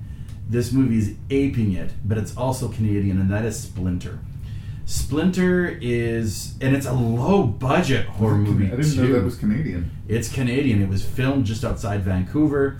Basically, this couple uh, stops at this gas station, and all of a sudden, this weird creature that tends to, much like the creature from The Thing, replicates. And they, they are trapped inside this gas station, along with, I think at some point, the gas station is trying to get robbed. Um, I'm impressed because it is a low budget horror movie with the amount of special effects in it, but they're trapped inside with this, and we never find out quite what this being is, if I have my memory serves. It's a, like, and it's not the thing in that it like looks like the person that Yeah. it's taking. So like, Mhm. it just repurposes your body Yeah. to do its business. Yeah, it so you've got these itself. weird corpsey like Yeah. things flopping about. Um, I was impressed not only with what they could get away with budget wise, but just the fact that once again my heart was pounding for a good portion of it. And then I realized Canadian. Well, hey, eh? So on there we have Splinter. I like it a lot. Have you seen- And not seen on my to watch list. Yeah. Uh, Shea Whigham. Sounds like I'll love it though. I Shea love. Whigham is coming up in the world. Uh, Yeah. He plays sort of the guy who starts off as a bad guy, but once the monster shit shows up, Yeah. turns out to be a handy guy to have around. Yeah. Uh, and that's my only real problem with the movie is like the character types are Mm. absolutely like formula cut. Yeah. Like, It is yeah, a yeah. genre movie and it and it has those stereotypes. It's like they had enough to deal with making this monster movie look good on a low budget that they were focusing on the creature and the and the concept and the characters might have taken second shift. Yeah, I agree. It's not on my list, but I do really like it. Yeah. Okay. I do really like it. Uh, I, I, well, like I said, if you're gonna ape the thing, you've kind of got a special place in my heart, Well, yeah. anyways. So, uh, But you have to like actually bring it. yeah, and I, and, I, and I'm prejudiced enough. It's like that- say, saying I'm making a shark movie to Yeah, to, yeah. to, to, to measure. And I'm. Which lots of people tried to do. Good and, luck. I, and I'm Good prejudiced luck. enough that you know it's Canadians. I'm like, yeah, yeah. Fair enough. Mis- Mr. Dubray. All right, uh, number number fourteen here. Uh, this movie actually scares me, and I'm surprised it scared me again. And I told the story on the '90s show So about my not- first experience seeing it. It is found footage, and it's kind of considered to be the found footage movie of that decade, Paranormal Activity. I don't care as much for the sequels. I still watch them just Yeah. to watch them. But my first time seeing it, I was alone in a house I was renting. I watched it at 11 o'clock at night. Uh, after the movie was, I watched it on it was Blu-ray, and I watched it. And as I was attempting to go to sleep, I did not sleep that night. I saw things moving, just like in the movie. So it has its problems for sure. And I think time has not has made me second second guess it a little bit. At one point, I thought it would be higher on my list, but then I I was going through some movies that I think are just ultimately better acted and have better stories. Well, But I, I just have to go with like the the emotional. Like it actually scared me the first time I saw it, and it, it kind of gave me the shivers this this recent time rewatching it for this. the pass or fail on paranormal activity if you can get past the found footage, as I always Mhm. say. Because Yeah. if you decide you haven't liked it before you watched it, you'll probably win. Is Micah. Yeah. The character of Micah Mhm. leads on the side that the character of Micah is not credible and it kind of takes away from the scares. I've met that guy. I Yeah. know this guy. Mhm. I, I like I like I get people being frustrated and saying, "Well, why are you doing that?" But I mean, a, I- I a the movie needs too. to keep moving forward, Yeah. And and b I am not of the mindset that Micah is unbelievable. He's frustrating and he makes Mhm. a lot of stupid decisions. But Yeah. part of the horror of that movie is that I do believe Micah. I Mhm. do believe that guy making that bad a decision in that scenario. And usually in horror movies, it's like I've heard a noise and we know there's a deranged serial killer, but I'm still gonna light a match and creep down into the basement and see what's going on. No, Yeah. no, it's not It's- like that. It's it's like he wants to solve this problem, and the longer he's not solving Mhm. the problem, the more he becomes obsessed. Yeah. It's that male impulse to logical and to solve the problem. And the three of us live in the province of Saskatchewan, and we know lots of guys Like like, that. that. So Yeah. Well, I, it's, it's well. I want to interject here. Is it's not that I don't find Micah unbelievable. I, I think I've also met people like Micah. It's that he became so unlikable for me that when I started cheering for the demon, to me that was the problem. Right. Like, Yeah, and I never cheered for the demon. I wasn't. I didn't have that experience Yeah. Oh, either. no, so. But like- that would be the tipping point. That Yeah. would be the two. So I understand if you got to that point. Then So when I was on Team Demon with the T-shirt going "Go Demon Go," that's when I decided to go. Uh, Well, we'll talk about paranormal acti- activity again. So, oh, okay, yeah. all right, all right.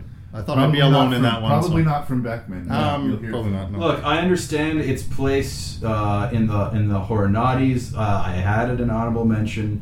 I actually like some of the sequels, um, but I was like I said, I, I, I, I couldn't.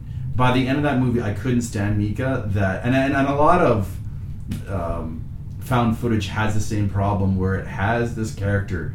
One of the main characters becomes so unlikable that when you start cheering for whatever the entity or whatever monster it is for that person to get their comeuppances, because they're playing it so straight, um, th- th- it takes away a bit, a little bit for me. And Paranormal Activity is a shining example of that. I get it. He's mansplaining a whole bunch of things, and and it's a very believable thing. It's just like I said. If I'm cheering for the demon at one point, you got a problem with me. I saw that one coming. It, it ranks higher than you're gonna like it. I'm afraid, Uh, but here it is. sure, sure. Uh, in 14th place, I have my second tie, and uh, in true Larry fashion, it's tied to a director. Mr. Sam Raimi started and ended the decade with two fantastic horror movies. Everyone's pretty much agreed on Drag Me to Hell, it seems. Anybody who's seen it seems to get, think it's a really fun, goofy, over the top horror movie, as only Sam Raimi could bring us. I'm in trouble. But The Gift, Yeah. from 2000 with Cate Blanchett Yeah. and like uh, uh, just a, a murderer's row of great character actors. Yeah. Probably my favorite performance ever from Giovanni Ribisi, Mhm. and a completely solid supporting performance from Keanu Reeves Yes. in a time frame where his acting was super fucking shaky. Yeah. So, That's an understatement. uh, it, yeah, so the, uh, they're sharing this position. I, I, I mean, maybe I'm biased because of how much I love me some Sam Raimi, but uh, How about Cate Blanchett, man? Cate Blanchett She anchors that in film, movie. and- She's the heart of that movie, and it's it's not an over the top crazy like the way No. Drag Me to Hell is just like this enthusiastic tantrum of a movie. Mhm. This is this very composed. Very well written story, co-written by Billy Bob Thornton. Yeah, I know. enough, Based on his grandmother, who he claims was an actual psychic. But anyway, Yeah. it, And didn't want to be. It's fantastic, and between those two movies, it just shows the game of Sam Raimi for me. Like they're both horror movies. That is Mm-hmm. Totally different. all they have in common, and Yeah. I think they're both awesome personally. So here they sit. You're, at you- one of the two you're going to hear from me. Well, I guess you'll hear from me on both, but one of the two you'll hear from me again. This is the first time where I went, "Oh, I missed one." Oh yeah, The Um, Gift? I love the gift. Yeah. Um, yeah, I've got nothing to say but loving things about the gift. I'm going, ooh, maybe I should have thought of that one. Um, it's great. It, I nothing great. Look, we will talk about Drag Me to Hell later. Obviously, I don't want to spend much more time. And you want to you want to reserve your, your your words on this till the review then? Yes. Okay, fair enough.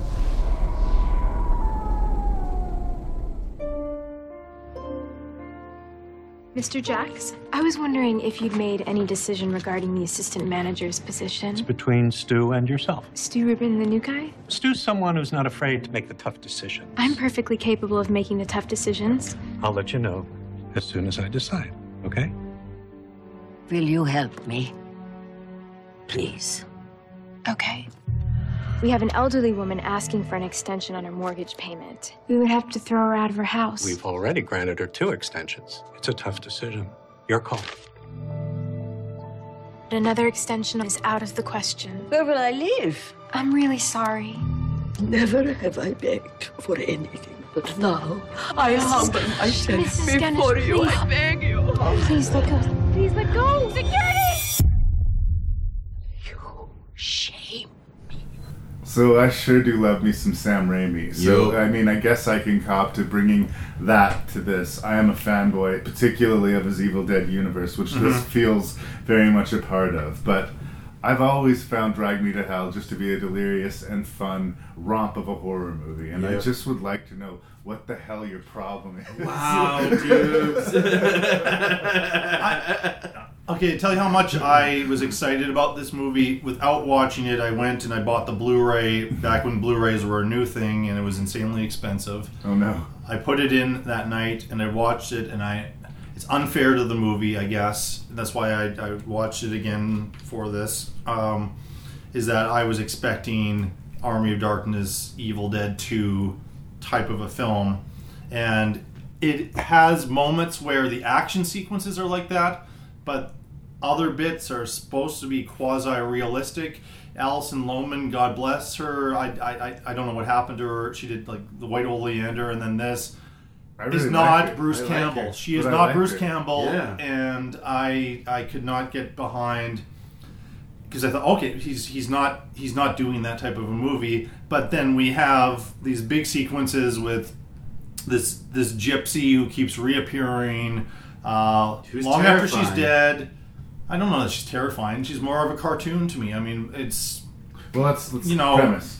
All right? Yeah. So is it is it a is it a comedy or is it a serious horror movie? Uh, you've already you, you've said that uh, Lee that you think it's scarier than Evil Dead Two. Uh, yeah, I'll make that claim. Um, I, I had trouble reconciling what he was trying to do with this movie, and I, I I- and I, I this the second viewing of it was maybe not under the best circumstances with watching it while I was getting while I was sick on a road trip from British Columbia, but I, I was watching it again. I was like, surely I was wrong the first time. I'm willing to say I was wrong about the first time, but I don't love it. I and I, I hate to use your catchphrase, but for me, it's fine. Right. It, it is not. It's not something I- I'm excited about. I, I, I really don't. Sorry, I really did not care about any of these characters. Uh, at any point, I didn't want to spend any time with them.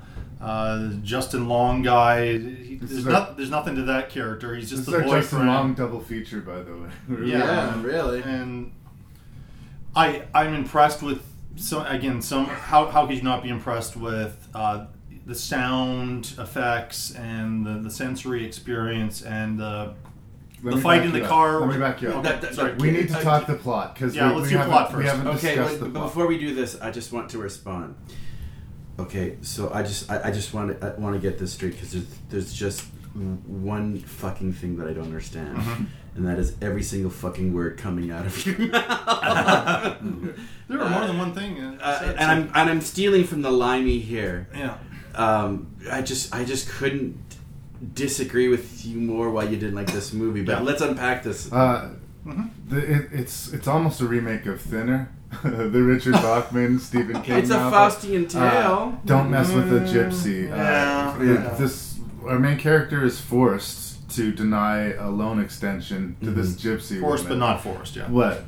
It's the right decision. Uh, she has had the, this this thing extended and extended, yeah. but she also has to prove that she's able to say no to a client to prove to her boss that she's worthy of this. Yeah. Anyway, There she is- says no to this woman. It's the wrong woman to say no to. Yes. she is has absolutely hilarious and brutal fight with this woman in the parking lot Yep. behind her work. Yep. and then she is cursed. And much sort of like the ring we talked about, she's put Yeah. on this clock. Mhm. She's got to solve this problem before the demon fully manifests into reality Yeah. and literally drags her ass to hell. Hell yeah. And, And, uh, it's the trip to the end that is really unnerving. Like I said this before, the Lamia is a terrifying villain. It is a t- like what Really? the, what the Lamia does uh, does this is where her. this is where I'm going to part company with you a little bit, but Yeah. yes, go ahead. yeah, like what what the Lamia puts her through, uh, even sort of the comedic stuff. Like it's just awful. It like it, it forces her to kill her own pet. It throws her against the wall. It it, it scares her, you know, by using shadows. All of it. This is All a- of it we've seen in the Evil Dead universe. This Yeah. is why I believe it's Yeah. directly connected to it. Yeah. I disagree with you. I mean, I think that Evil Dead is Evil Dead Two is much more funny than it is scary anyway. Yeah. But I think that it's it's it's still more in the horror genre than this. Yeah. This movie to me is Sam Raimi embracing himself at the most excessive. Yeah. It's much closer to Army of Darkness Yes. Sam Raimi than it is Yeah. to Evil Dead 2 Sam Raimi in that Yeah. respect. Uh, she doesn't just get a little bit of a nosebleed. Yeah. Her nose squirts a fucking Oh, yeah. Yeah. fountain of blood Yeah. across the room into Yeah. her boss's face. Yeah. It becomes theater of the com- uncomfortable and Yeah. its physical body humor a lot. Yeah. She gets bugs vomited into her mouth. Yeah, She gets like a formaldehyde, like embalming fluid poured mm-hmm. into her throat out of the corpse of another person. Yeah, the It's mouth of the lady, like it's over the top doesn't Yeah. say it. Like Yeah. that, that fight in the parking lot when her arm disappears down the mouth of this Yeah. old lady, like, Yeah. or she's gumming her face with Yeah. her Yeah, toothless. yeah. like, Yeah. It's hilariously, ridiculously so over the top that Yeah. I find it hard to take seriously enough to be frightened by it, like Really? really, at all. Yeah. But I Yeah. do think I in the same way. jumped. Jumps, yeah, but like that's a different. no, but thing. but I was terrified of the Lamia. Yeah, Like, and that's where I part company with you. Like, were you Okay. terrified of the thing that chases Ash through Evil Dead? Uh, not like Because this. yeah, that's that. I, No, I'm that's- at about the same place with the Lamia. Okay. I, I, I understand its service to the plot, and I understand what it does. And yes, Boo, he can deliver the boot, and he Yeah. does deliver the Boo. Mhm. It's funny. We're supposed to be fighting with with Dubray, and we're fighting with each other. But, Yeah, but- uh, to me, it is.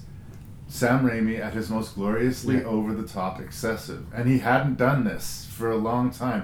There was the period where he wanted to be more seriously toned, uh, That's where the filmmaker. gift and uh, simple, plan. Yeah. That He made- baseball movie. Yeah. Uh, One The for the Gift. Love of the Game or Yeah, whatever the fuck yeah. it was called. Oh yeah, Yeah. yeah. I Uh, like all those movies. But Way they're, no, no, they're they're, Yeah. they're fine, but they're not They're different. these stylistically Yeah. aggressive movies. And this is him going back to rolling up his sleeves Insane. and having a fucking ball. I thought he and, held back. And really, Really, he can where, stay with please tell me murder. where he held back. Like ah, like yeah, I just there were places where I just didn't think he could go. Like to, I, I will hands down say this. This is probably the one movie that's rated PG thirteen that has no business. like like I because guess, they didn't I- I guess like some of the gore is like w- was sheltered or they changed the color. But like the gag reflex on this movie is impressive. Even the unrated version where she stabs the kitty to death, it's just like, damn. Mm-hmm. That's the, the one I watched recently. Yeah. Sorry, you were saying. Uh, I believe. Like, what would what would you say? Where where where would you this say? is would too you- clean looking. I mean, it, it, the Evil Dead movies came from like kind of an independent spirit. This is too much in the studio system. Uh, I I really think they could have gone full hard R with this. I mean, we're talking about a, a, a demon that's going to take I'm this woman to hell. what, what I mean, our drag me to hell would be.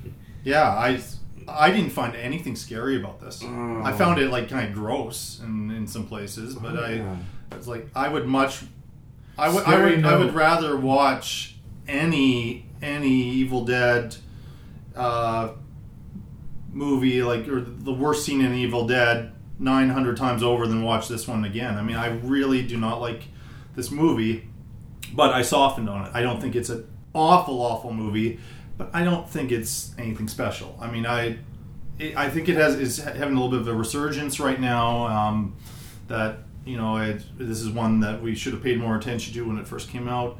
I, I just don't get it. I, I wish, I, and I went in with the spirit where I want to like this. I want to be my initial thing to be wrong. That I prejudged it, and I was I was wanting an Ash movie, uh, and I, I I really did not get that. The seance scene is ridiculous. It was like I tricks from the a. I love the seance Do you? It, scene. it looked like it was tricks from like a, a haunted mansion thing at Disneyland or something. And Carnival ride. the, Yeah. the thing that would have worked for me The goat. is if mm-hmm. we The found out that all these people were scamming her.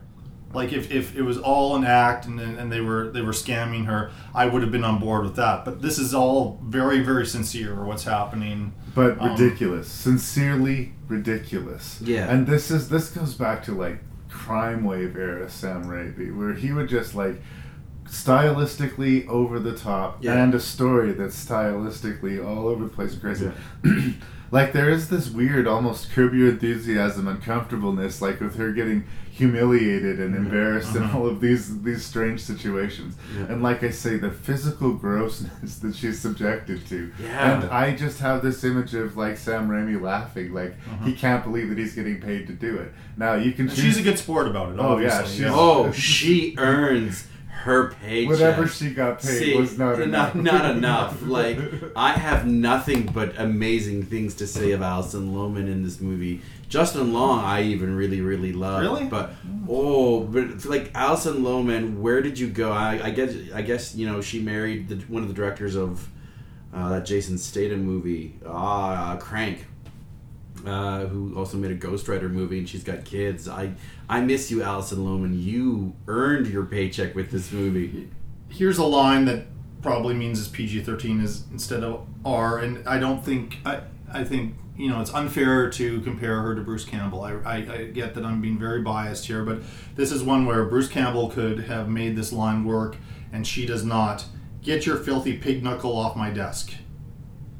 And she would have these lines where she would she would call the corpse a bitch or something. And it was this big dramatic thing with and there's a thunderstorm and they're in a grave and it felt so so false to me. It, Right. felt I like she, she was it. trying hard I and loved then it. and she's this kind of this doormat sweet character and then all of a sudden she's saying these lines which felt out of character. She's if she's Ash, she's Evil Dead One Ash, as far as I'm concerned. She's like not overly macho and bravado, and maybe those lines feel uncomfortable coming out of her mouth because she's otherwise such a meek person. She's driven to the edge of uh, crazy. But I didn't buy the transition. I mean, if if she turns into like initially, uh, Ripley is not Ripley. She becomes Ripley, and I I believe that evolution into the badass Ripley that she becomes, or uh, Linda Hamilton in the Terminator movies. But- I did not believe her.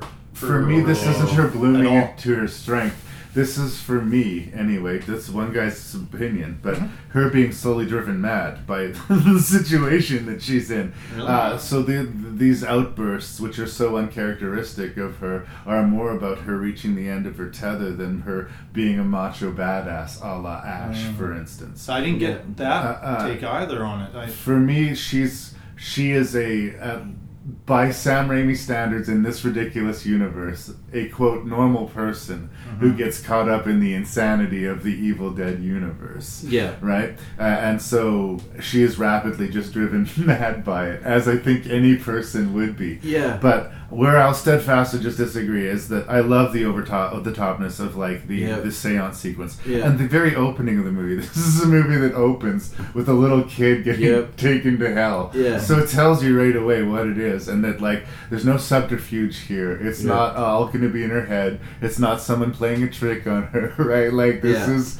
demons are going to come drag her ass to hell. Yeah. That's the promise of the movie, and it's the promise it delivers on. Yeah, yeah. Now- I, I, there's no false advertising with this movie. Am I saying it's as good as Evil Dead 2 or Army of Darkness? I'm not. Yes, But I'm saying, like, uh, it was such a great meal for me, having not seen anything like this from Raimi since that time. It was, for me, just delicious. Yeah. I you could he could you could accuse him of a repeating himself or b just doing a movie that was easy. It would be like Fincher doing another serial killer movie. Mhm. I'm sure he could, and I'm sure he could make a good one. But what would be the point, Yeah. right? Yeah. And I can see that argument, but I feel like if you want to have fun with this movie, you should be able to have fun with this movie. He says that it was the best studio experience for him because they left him alone. Yeah. Like what he wanted to put up on the screen, all in, in all its entirety, all in all its entirety, uh, is what he wanted in Drag Me to Hell, and you can feel every single frame of love. Like this is a movie that he deeply cared about, and, and apparently was an amazing experience for him. And you can see it. You can see the joy just jumping off the screen. Um, it feels alive for me in a yeah. way like the, his Oz movie just didn't. yeah. Like I feel like he's having fun with it. It's not Yeah. a job. This is him like having fun. Yeah, and it was a small like, it was a small budget because of it. I'm sympathetic to the viewer that would say that movie's fucking crazy because Yeah. you know what? It is. really I, It I, I really- think I wanted crazier. I mean, and it's unfair, I guess. I have to judge the movie for for what it is. I'm just mad about it. I, I really, I, you want it to be better than it is. Eh? For a movie like this, for me to have a reaction that's this indifferent, I mean, it just tells me it's. I love the music so much too. That that, that gypsy fiddle they play both in the beginning and end. It's and it, and it just jumps in and out of the movie. Hmm. I love that sequence when it, the, the Lamia has attacked her, and then. Uh, but this is sort of the first time that we're seeing the whole scope of the creature when like that shadow just moves across the room and you can see it just kind of at, at different angles. Like it's such a that's a, such a terrifying moment. This movie is a beauty of sound and fury. Like that's another thing. I know already, I already mentioned it, but Raimi does sound so well, and the a shining example is "Drag Me to Hell." Just with the, even with the creature sounds, the you know, the sounds of the body Mm-hmm. slamming against the wall, you know, the the juice spraying, all of it. Uh, it, it there's something that really builds tension instead of the music. I'll agree with you. And Yeah. I mean, the earbud headphones I had in while I was watching it really captured how great the sound design in, Yeah. is in this. But if the best thing that I'm saying about it is the sound design, I I. I love that first fight in the parking lot is just Oh, insane. yeah. To me, that's And insane. another nod to That's Evil Dead. Mm-hmm. All stops That pulled potential, out. yeah. Like the staple in the eye, the teeth coming out of her mouth. Like Yeah. they had a lot of stuff with the false teeth. The level throughout, of yeah. She goes through the windshield of the vehicle and gets back up. Like it, the- the level of ick in that scene right away is like, oh man, and Yeah. we're we're just getting warmed, Warmed up. Yeah. Like, mm-hmm. and if it's not your kind of movie, it sort of reminds me in a way of like Peter Jackson's Dead Alive. Yeah. Mm-hmm. like Which I like a lot more. But no, but I, I like that movie a lot. But I understand someone saying Yeah. that's Not too for much, me. It's not for me. Yeah. I get it. I get it if someone has that reaction, and I would get that if they had it for this. But that, but For that was a that was an R. Yeah. Like, that was a hard R. That movie. Right? Which one? Dead Dead Alive? Yeah, Oh, it was oh yeah, unrated. yeah, yeah. It, it was, Yeah. It's as R-rated as it could possibly Yeah. be. Yeah. Uh, but genuinely, I had fun with it because I wanted to, and Yeah. because it was directly in my wheelhouse, and Yeah. it did. It did pay off. I'm, I'm, I'm surprised and disappointed that it didn't pay off for you, but Yeah. uh, I I'm think- disappointed because I, I want to have You're had in the the minority experience opinion. that I, I'm in the I, I'm in the minority on this one. I wish I had had the experience that you two obviously have had with this, and it isn't just a one viewing thing. Yeah. If Oh, it was more than uh, if it was only once I saw it, like okay, maybe it was the bad day or something like Yeah. that. But now it's more than once that I've seen this, and I'm I'm kind of stuck in a more indifferent place. That happens. Yeah. I keep on every every five years or so. I keep watching Natural Born Killers so that I can agree with everybody else about how great that. Mm-hmm. Which I love that film, is. but but it you just don't- doesn't work for Yeah. me. Fair enough. Okay. Good enough.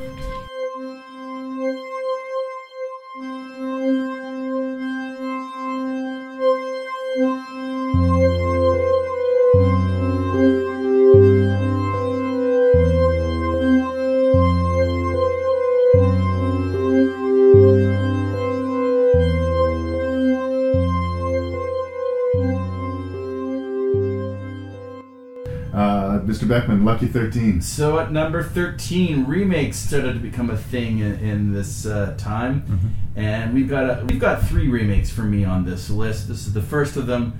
Uh, also, it remade one of the greatest zombie movies ever made, and that is Zack Snyder's Dawn of the Dead. Hmm. Um, I have a strong suspicion this is not the last time it's going to be mentioned. I'm going to mention it.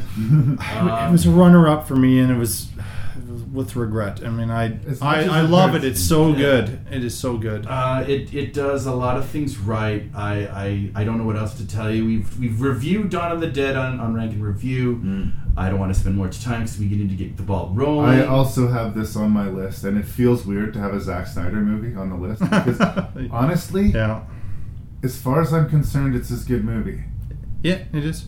Like, I mean, Man of Steel's almost there, but See, not I- enough. I would put Watchmen. Well, and- Um, yeah, I mean, I think that Watch, I think Dawn of Dead's better than Watchmen, but you're right. I, I'll make, I will, I will get over some of the problems I have with But Watchmen. they had some guts, Yeah. like remaking this. I Um, mean, how could you possibly? the smartest thing they did. James Gunn wrote the screenplay. Yeah. Shark Yeah, Tooth. yeah, yeah. The smartest thing they did was like uh, just try to make it a fun zombie movie and use the setting. Mm-hmm. If you're going to try and do the social aspect that Romero is, a you're going to bog down this this fun zombie adventure, and b Mm-hmm. you're never going to do it as well as Romero. It's lose lose. Yeah. So uh, his approach and James Gunn's approach was dead on. I had such fun with Yeah. that movie, so Yeah. I have no argument with that. Okay. Yeah. Mr. Mr. Dubray, number thirteen. Uh, okay, talk about fun movies, and this is the one that I knew had to be on here, and I actually thought I having it 13 would be, uh, but it's it's higher than uh, than either of you have. Shaun of the Dead. Right. Uh, such an important film. Uh, one of my favorite parts is Bill Nighy. I just love I just love him in any movie, and when he shows up, it's like, oh, okay, that's uh, you know the cherry on top of this sundae. relax a little bit. Like relax. Okay, yeah, this is gonna be. that It wasn't. the joint. Oh, he's in it. Great. It wasn't enough of him, but it was enough to keep me really, really happy. Um, I liked the idea the everyman suddenly becomes the hero, and uh, It is one of the most rewatchable movies you can have, and pay attention to the background players. Mhm. A lot of the people you see in the background in the early scenes, we'll see again as zombies later on. Yeah. That that little errand Yeah. he does to the grocery store and back Yeah. pays off beautifully Yes. when he goes back there. It's one of those things like uh, it's sort of like the Big Lebowski. I watch the Big Lebowski Mhm. for my birthday every year, Yeah. and like on the fifteenth or sixteenth year, I noticed this thing that was like, wow, right? Uh, in 13th position, I'm putting another Asian extreme horror movie. I know you guys already know this. Uh, uh, A Tale of Two Sisters. It was Yay! Here's one of those movies that just greatly overperformed for me. Lee sent it to me when he was teaching overseas, and uh, in a lot of the you know uh, troubled child returning home, Wicked Stepmother, Big House. A lot of the stuff seems like familiar and you've seen it before, but I guarantee you, Yeah. you have not seen this movie before. No, there is no. some indelibly horrifying sequences. I remember seeing the sequence where this woman's having a vision, or girl's having a vision of this hag woman ghost creature floating just above the floor of her room. And as an adult person, I was watching it and I just felt so terrified. I was just like, this is crazy. like, Yeah. uh, it shouldn't work as well as it does. You can just tell. The director is Kim Ji Woon, and it's from 2003, and you. You just know this guy knows what he's doing. Oh, yeah, yeah. Everything is very deliberate, and there's a lot of stuff like the movie just leaves you stuff to sit on. Like a really crazy, inexplicable thing will happen, and then the movie just moves on, unacknowledged. And uh, sometimes that would bother me, but I was just so riveted by what was going to be around the next corner that I, I, I, I have big love. In our first take, you talked about the kitchen scene there with Right. uh, yeah, the ghost in the cupboard. Yeah. oh no! Um, like like the only reason why this movie didn't didn't make my list because I thought at least one of you was going to talk about it, and I have no excuse for this film not to be on this list. It is great. Yes. Um, there is a sequence uh, involving a kitchen and a ghost hiding somewhere that even now thinking about it gives me chills. I think it's a great selection. A Tale of Two Sisters is awesome. I at the time had a secret crush, secret crush on one of uh, the sisters as well. So it's like, oh, she's so cute. Yeah. Um, the twist I didn't see coming, and when it's revealed, a lot- Devastating. yeah, like a lot of the things that we've seen in the past kind of make sense as well. Another one of our not so happy movies. No. and they did make a remake called The Uninvited, and I encourage Yeah, I, everybody uh, to don't not- invite you to see that. Yeah, do Yeah. not, do not, do not watch It's that. It's like they were talking about the audience in a lot of ways. But please watch A Tale of Two Sisters if you get your hands to it. It's another one that's not super easy to put your hands to, but Uh, yeah, I wanted to rewatch it for this, so I'd be a little bit more clear in my argument, and I couldn't, I couldn't Showing find it. Yeah. Hmm. yeah. But no, feel good, feel good Yeah. stuff. I, Uh, I feel happy. Uh, Mr. Beckmann, what is your twelfth rank? We're getting close. Yeah, Yeah. twelfth ranked movie. It's coming. Well, I, I've got to start this with telling the story about how the first time I watched this, actually, Larry Parsons sent me this copy because it hadn't come to Korea yet, which, which I was currently stationed at. And so I was sitting watching this movie in what's called a, uh, a, a computer bong, a computer room where you go, there's like a, a plethora of computers. You pay for your time there. I'm sitting down. I'm watching the movie, and about halfway through, there's a terrifying sequence in the middle of it, the night, a, a thunderstorm, and our two heroes can't see what's really going on, at least underneath them, and a whole bunch of sharks are coming to get them. And then I turned around at that point and soon realized that the rest of the people in the uh, computer bong had been watching the movie behind my back, and they were all sitting there with their drinks going, "Oh, you may say, oh, oh, Bali, ah!" They were all freaking out from what they've been seeing as well. So I have Open Water at number twelve. It is the epitome. It is a shining example of a shining example of great guerrilla filmmaking, where they uh, they just sort of shoot by the uh, seat of their pants and they are li- literally in it. Like they are in it with live animals. They are in it in their environment. There's no, you know, fake stunt work. A lot of ways. Even the making of this movie is is interesting t- to watch. I'm surprised that uh, they haven't like the filmmakers have made another movie with Silent House. Silent House with one of the Olsen sisters. Um, it's they've never matched Open Water. It's it is just that good, and that terrifying. The fact that I left the computer room literally shaking, but also the people behind me. It's such a horrifyingly believable scenario. Based loosely on a true story. innocent mistake is made on the boat as far as the count of the Mm-hmm. people going in the water, and that innocent mistake is fucking devastating for these two heroes. And that's the that's it. I mean, the truth of the story is is that people got mispounded off the boat. Yeah. They have to extrapolate what happened to them. Nothing good, but like yeah.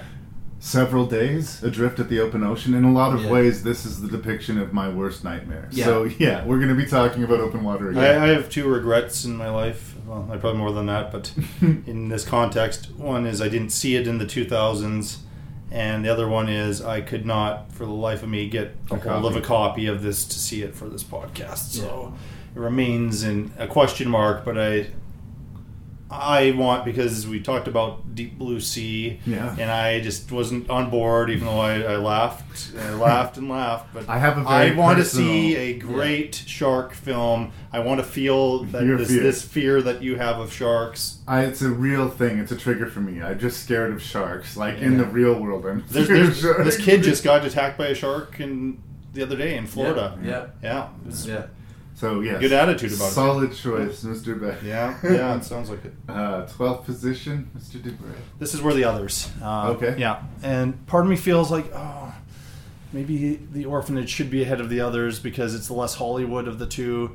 Um, but to to create a a great ghost story when there've been so many ghost stories to me is a real achievement, and the, whole the production design, the cinematography, the direction, Kidman's performance, which you already said Yeah. you think it's one of her best. That was the year Moulin Rouge came out, and most of the attention for her came to Moulin Rouge, where she was you know she was important to Moulin Rouge, but she is She the other. The others yeah. is so important. Uh, like without her performance, it may Doesn't not have worked. And um, the plot twist, I figured it out. Like you were talking about some of the Secret Window and some of these other ones, I figured it out without being told ahead of time. But I still enjoyed the ride getting to that that Like, place. I went to see Shawshank Redemption in the theaters, having read the novella. Yeah. So I knew Yeah. everything that was going to happen in the Mhm. movie, even though they did make some changes. But the movie was good enough that it felt revelatory as Mhm. I saw it. Yep. And I think that's a similar vibe here. Mhm. I think if you've seen a lot of haunted house movies, yeah, You're you're, probably going to figure out Yeah. where this is going. But the journey is worth it. And I, I wasn't thinking about the Sixth Sense with this movie, but I some people might have been. So. Do you have anything else to say about the others? Are we interrupting you? Sorry. No, no, no, no, no, no. no. I, I, I wanted to be quiet. I know that's a rarity for Beckmann, but I thought you were angry or something. No, no, no. Just no. dialing through his phone angrily while we talk about the fucking others. All right, you know what? I was secretly plotting ways to poison you. All Okay, fair so like, there you go. Um, all right, well, then I'll go on to mine. And again, we just talked about it from 2003, Chris Kentis, Open Water. Yeah. Mhm. I mean, I don't know what more I can say about it. Like, uh, it, it, it, the, the feeling of vulnerability that they get, and uh, some of the industry standard horror movie tricks that they use. There's a scene early in the movie.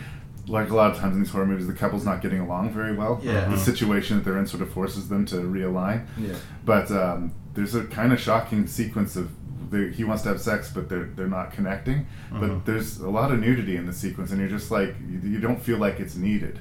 But Mm-hmm. it's one of these psychological things where if really early in the morning in the movie they show you something that you're not expecting that seems like a little bit rule breaking. Yeah. It gives you this feeling like, well, what else are they going to show? Anything's gonna happen. right? Yeah. It just it just kind of makes you kind of get ready, and it's so smart because by the nature of their production, they couldn't have the b- budget to show you the teeth and tissue of these shark attacks. Mm-hmm. Everything had to be implied and everything had to be character. But you spend that movie living in fear of mm-hmm. this inevitable thing that's going to happen. Well, I know you recently reviewed Seven Psychopaths. Yeah.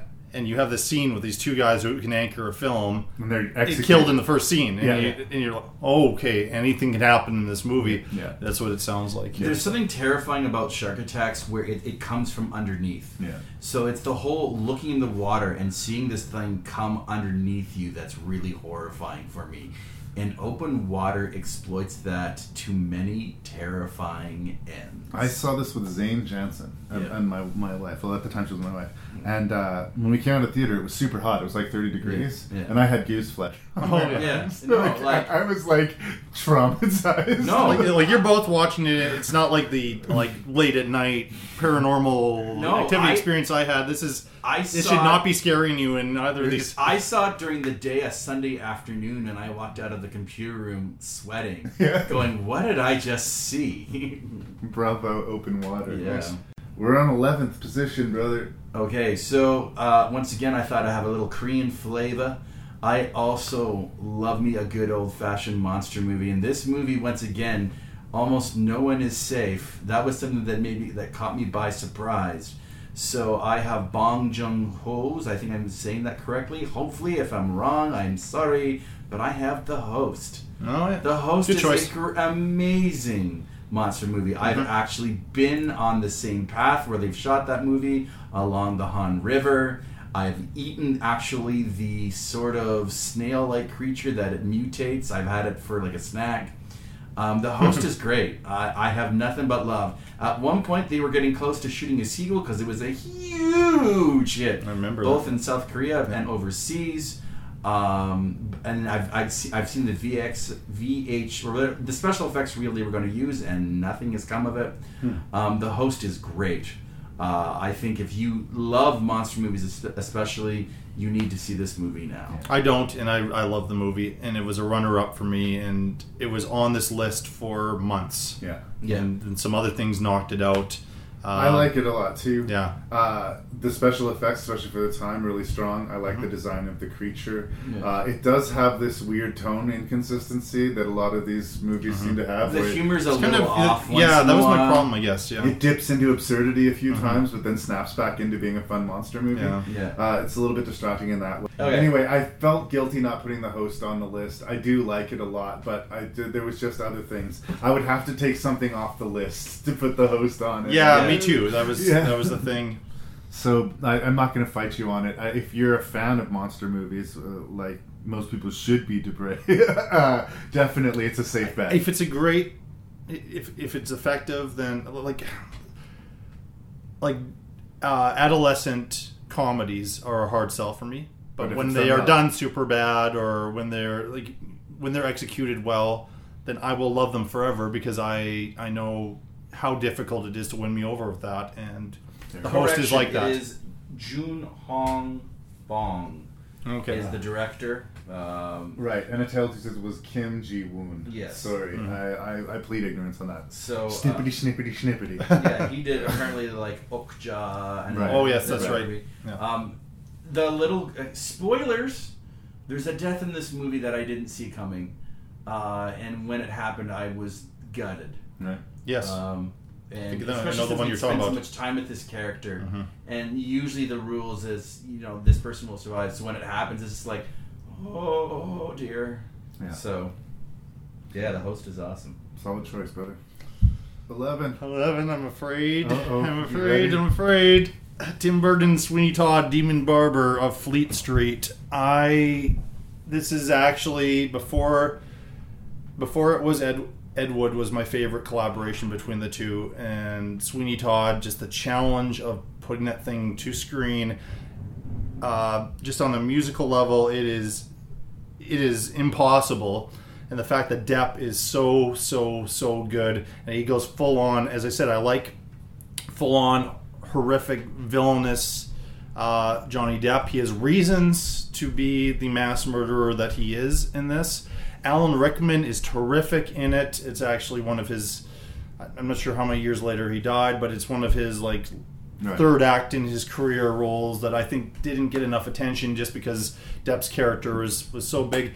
Uh, Helena Bonham Carter is so so good. she sometimes is maybe kind of her best performance. Period. It could be. Maybe. Yeah. Uh, I I love it. I, I've watched it several times. Uh, it does not leave you with a good feeling at all. It's another because I in other uh, Depp Burton joints, you're going to have some sentimental Edward Scissorhands type of moment there, where you're like, oh, okay, it was a little bit gothic, a little bit dark, but it, oh, let's all give let's give him a hug. You Yeah. know, you don't want to give this guy a hug at the end, and the fact that a a child at the end basically gets transformed into this demon in in some ways is is just uh, leaves you in a very un, unsettling place. And so I, I the whole thing worked for me. It's it's one of my favorite movies of uh, of that that decade. Uh, look, as far as the late stage Tim Burton movies go, like it is really good, and like it's gotten to the point where the combination of Tim Burton and Johnny Depp fucking doesn't mean anything to me anymore. Yeah. Once upon a time, that would be super exciting. Now Yeah. I'm like, big fucking deal, right? I feel like this was the last one where it was because the Dark Shadows came after that, which I didn't completely hate, but it's not. It's like, not great. strong. It's not strong. Like especially considering the talent involved. But like I, I like Demon Barber. Uh, Demon Barber of Fleet Street, yeah. I like it just fine, but I couldn't honestly Yeah. find a place for it on Yeah. the list. I am a Tim Burton apologist. I want him to be Mm-hmm. like the, the director that we once believed him he, to Mhm. be. I even found a place for, for Sleepy Hollow in our '90s one. So That's right, which I didn't get on board with as much as. I'm a Tim Burton apologist, and then almost to the point where I'm a little bit red faced about it in the days of Dumbo. But like, th- that's just how I feel. Um, Um, it's it's it's an interesting pick. I, I'm not going to say shame on you, but it wasn't ever going to be on my list. Same with me. That. On a completely side note, and th- this is like later Tim Burton. I think a, a scarier film is the one he made recently.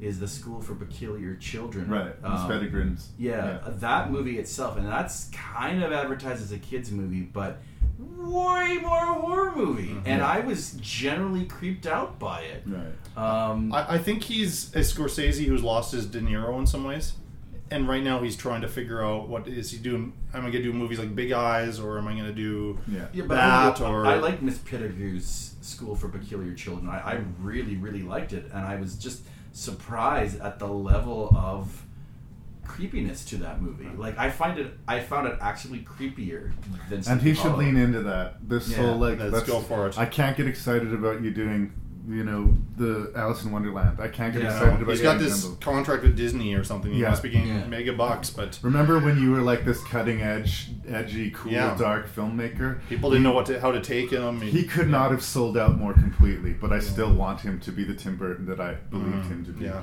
Uh, I got one more to list, and then we can stop it. Yeah. when we record this, we're gonna have to get those kids. Yeah. In eleventh place, we've already talked about it. Although we have an honorable mention. Again, Lee was talking about remakes. Okay, Zack Snyder's remake of Dawn of the Dead was way better than it had any fucking business being. I agree. And like the stuff that they did right was by not trying to honor the original. And that sounds counterintuitive, but that's not how I feel. We got to stop this. kids. It's gonna drive me yeah, riot happening here. All right, so uh, yeah, Zack Snyder's Dawn of the Dead. They they managed to accomplish a lot by not stepping on the toes of the original. It's respectful, but it's also fun and energetic. The one that I kind of wanted to put on the list, but I couldn't honestly, and it's so it's an honorable mention. Alexandre Aja did the remake of The Hills Have Eyes, mm-hmm. and it's fucking crazy. What you- you're surprised? It's it's. I know you like it. I- I- it's I've heard that you crazy. like it, yeah. It's over the top and it's super aggressive and in your face. Mm-hmm. And I get that it's not for everyone, but to me, that movie really does what it's trying to do. And that's how I measure the success of a movie. What were your goals and did you meet them? Yeah. And I think that the remake of The Hills Have Eyes is a pretty fucking terrifying horror movie. I I have to to sit here and shocked because we will talk of talk this movie again and Oh yeah, you just you're, oh you're shocked that it's that, that it's Oh. not on my list. Yeah. Okay. Yeah. No, for me, uh, like uh, the, the talking about remakes, these are two very fucking good remakes. Yeah, well, that's why I'm agreeing with you. I'm just sort of uh, surprised. but I'm giving it to Dawn of the Dead because again, I just I, I was I was really worried. Like, because I love Romero's Son of the Dead so much. I Oh, like, yeah. I kind of want this remake, but I kind of don't want Mhm. this remake. Yeah. But 28 Days Later had come out and sort of revitalized the fast Yeah. zombie thing, and they really milked that. Yeah. And, you know, it was a huge hit. It it started the career of Zack Snyder and uh, James Gunn. Like, big fan, big fan. Uh, it was a tough choice. It's a good but- choice. I, I, w- I kind of wish it was on my top 30 and Yeah. maybe should have been, but I'm I was struggling. then. color me surprised. Sorry, I didn't put Hills of Eyes Uh, on no, there. no, but no, no, it's your list. That's that's my number eleven. Boom.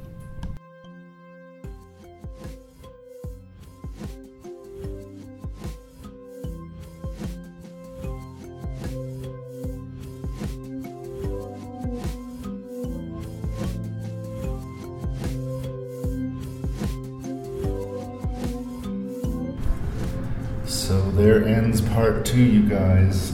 In two weeks, we will drop part three and we will list the top 10 movies, according to us, of the 2000s. Send your feedback to ranknreview at gmail.com, R A N K N R E V I E W at gmail.com. Check out the website at ranknreview.ca. And if you're having trouble with the wait in between episodes, check out the Terror Table podcast because those guys know what they're doing. This is your host and random Canadian Larry Parsons saying thank you so much for listening. And sorry about the echo.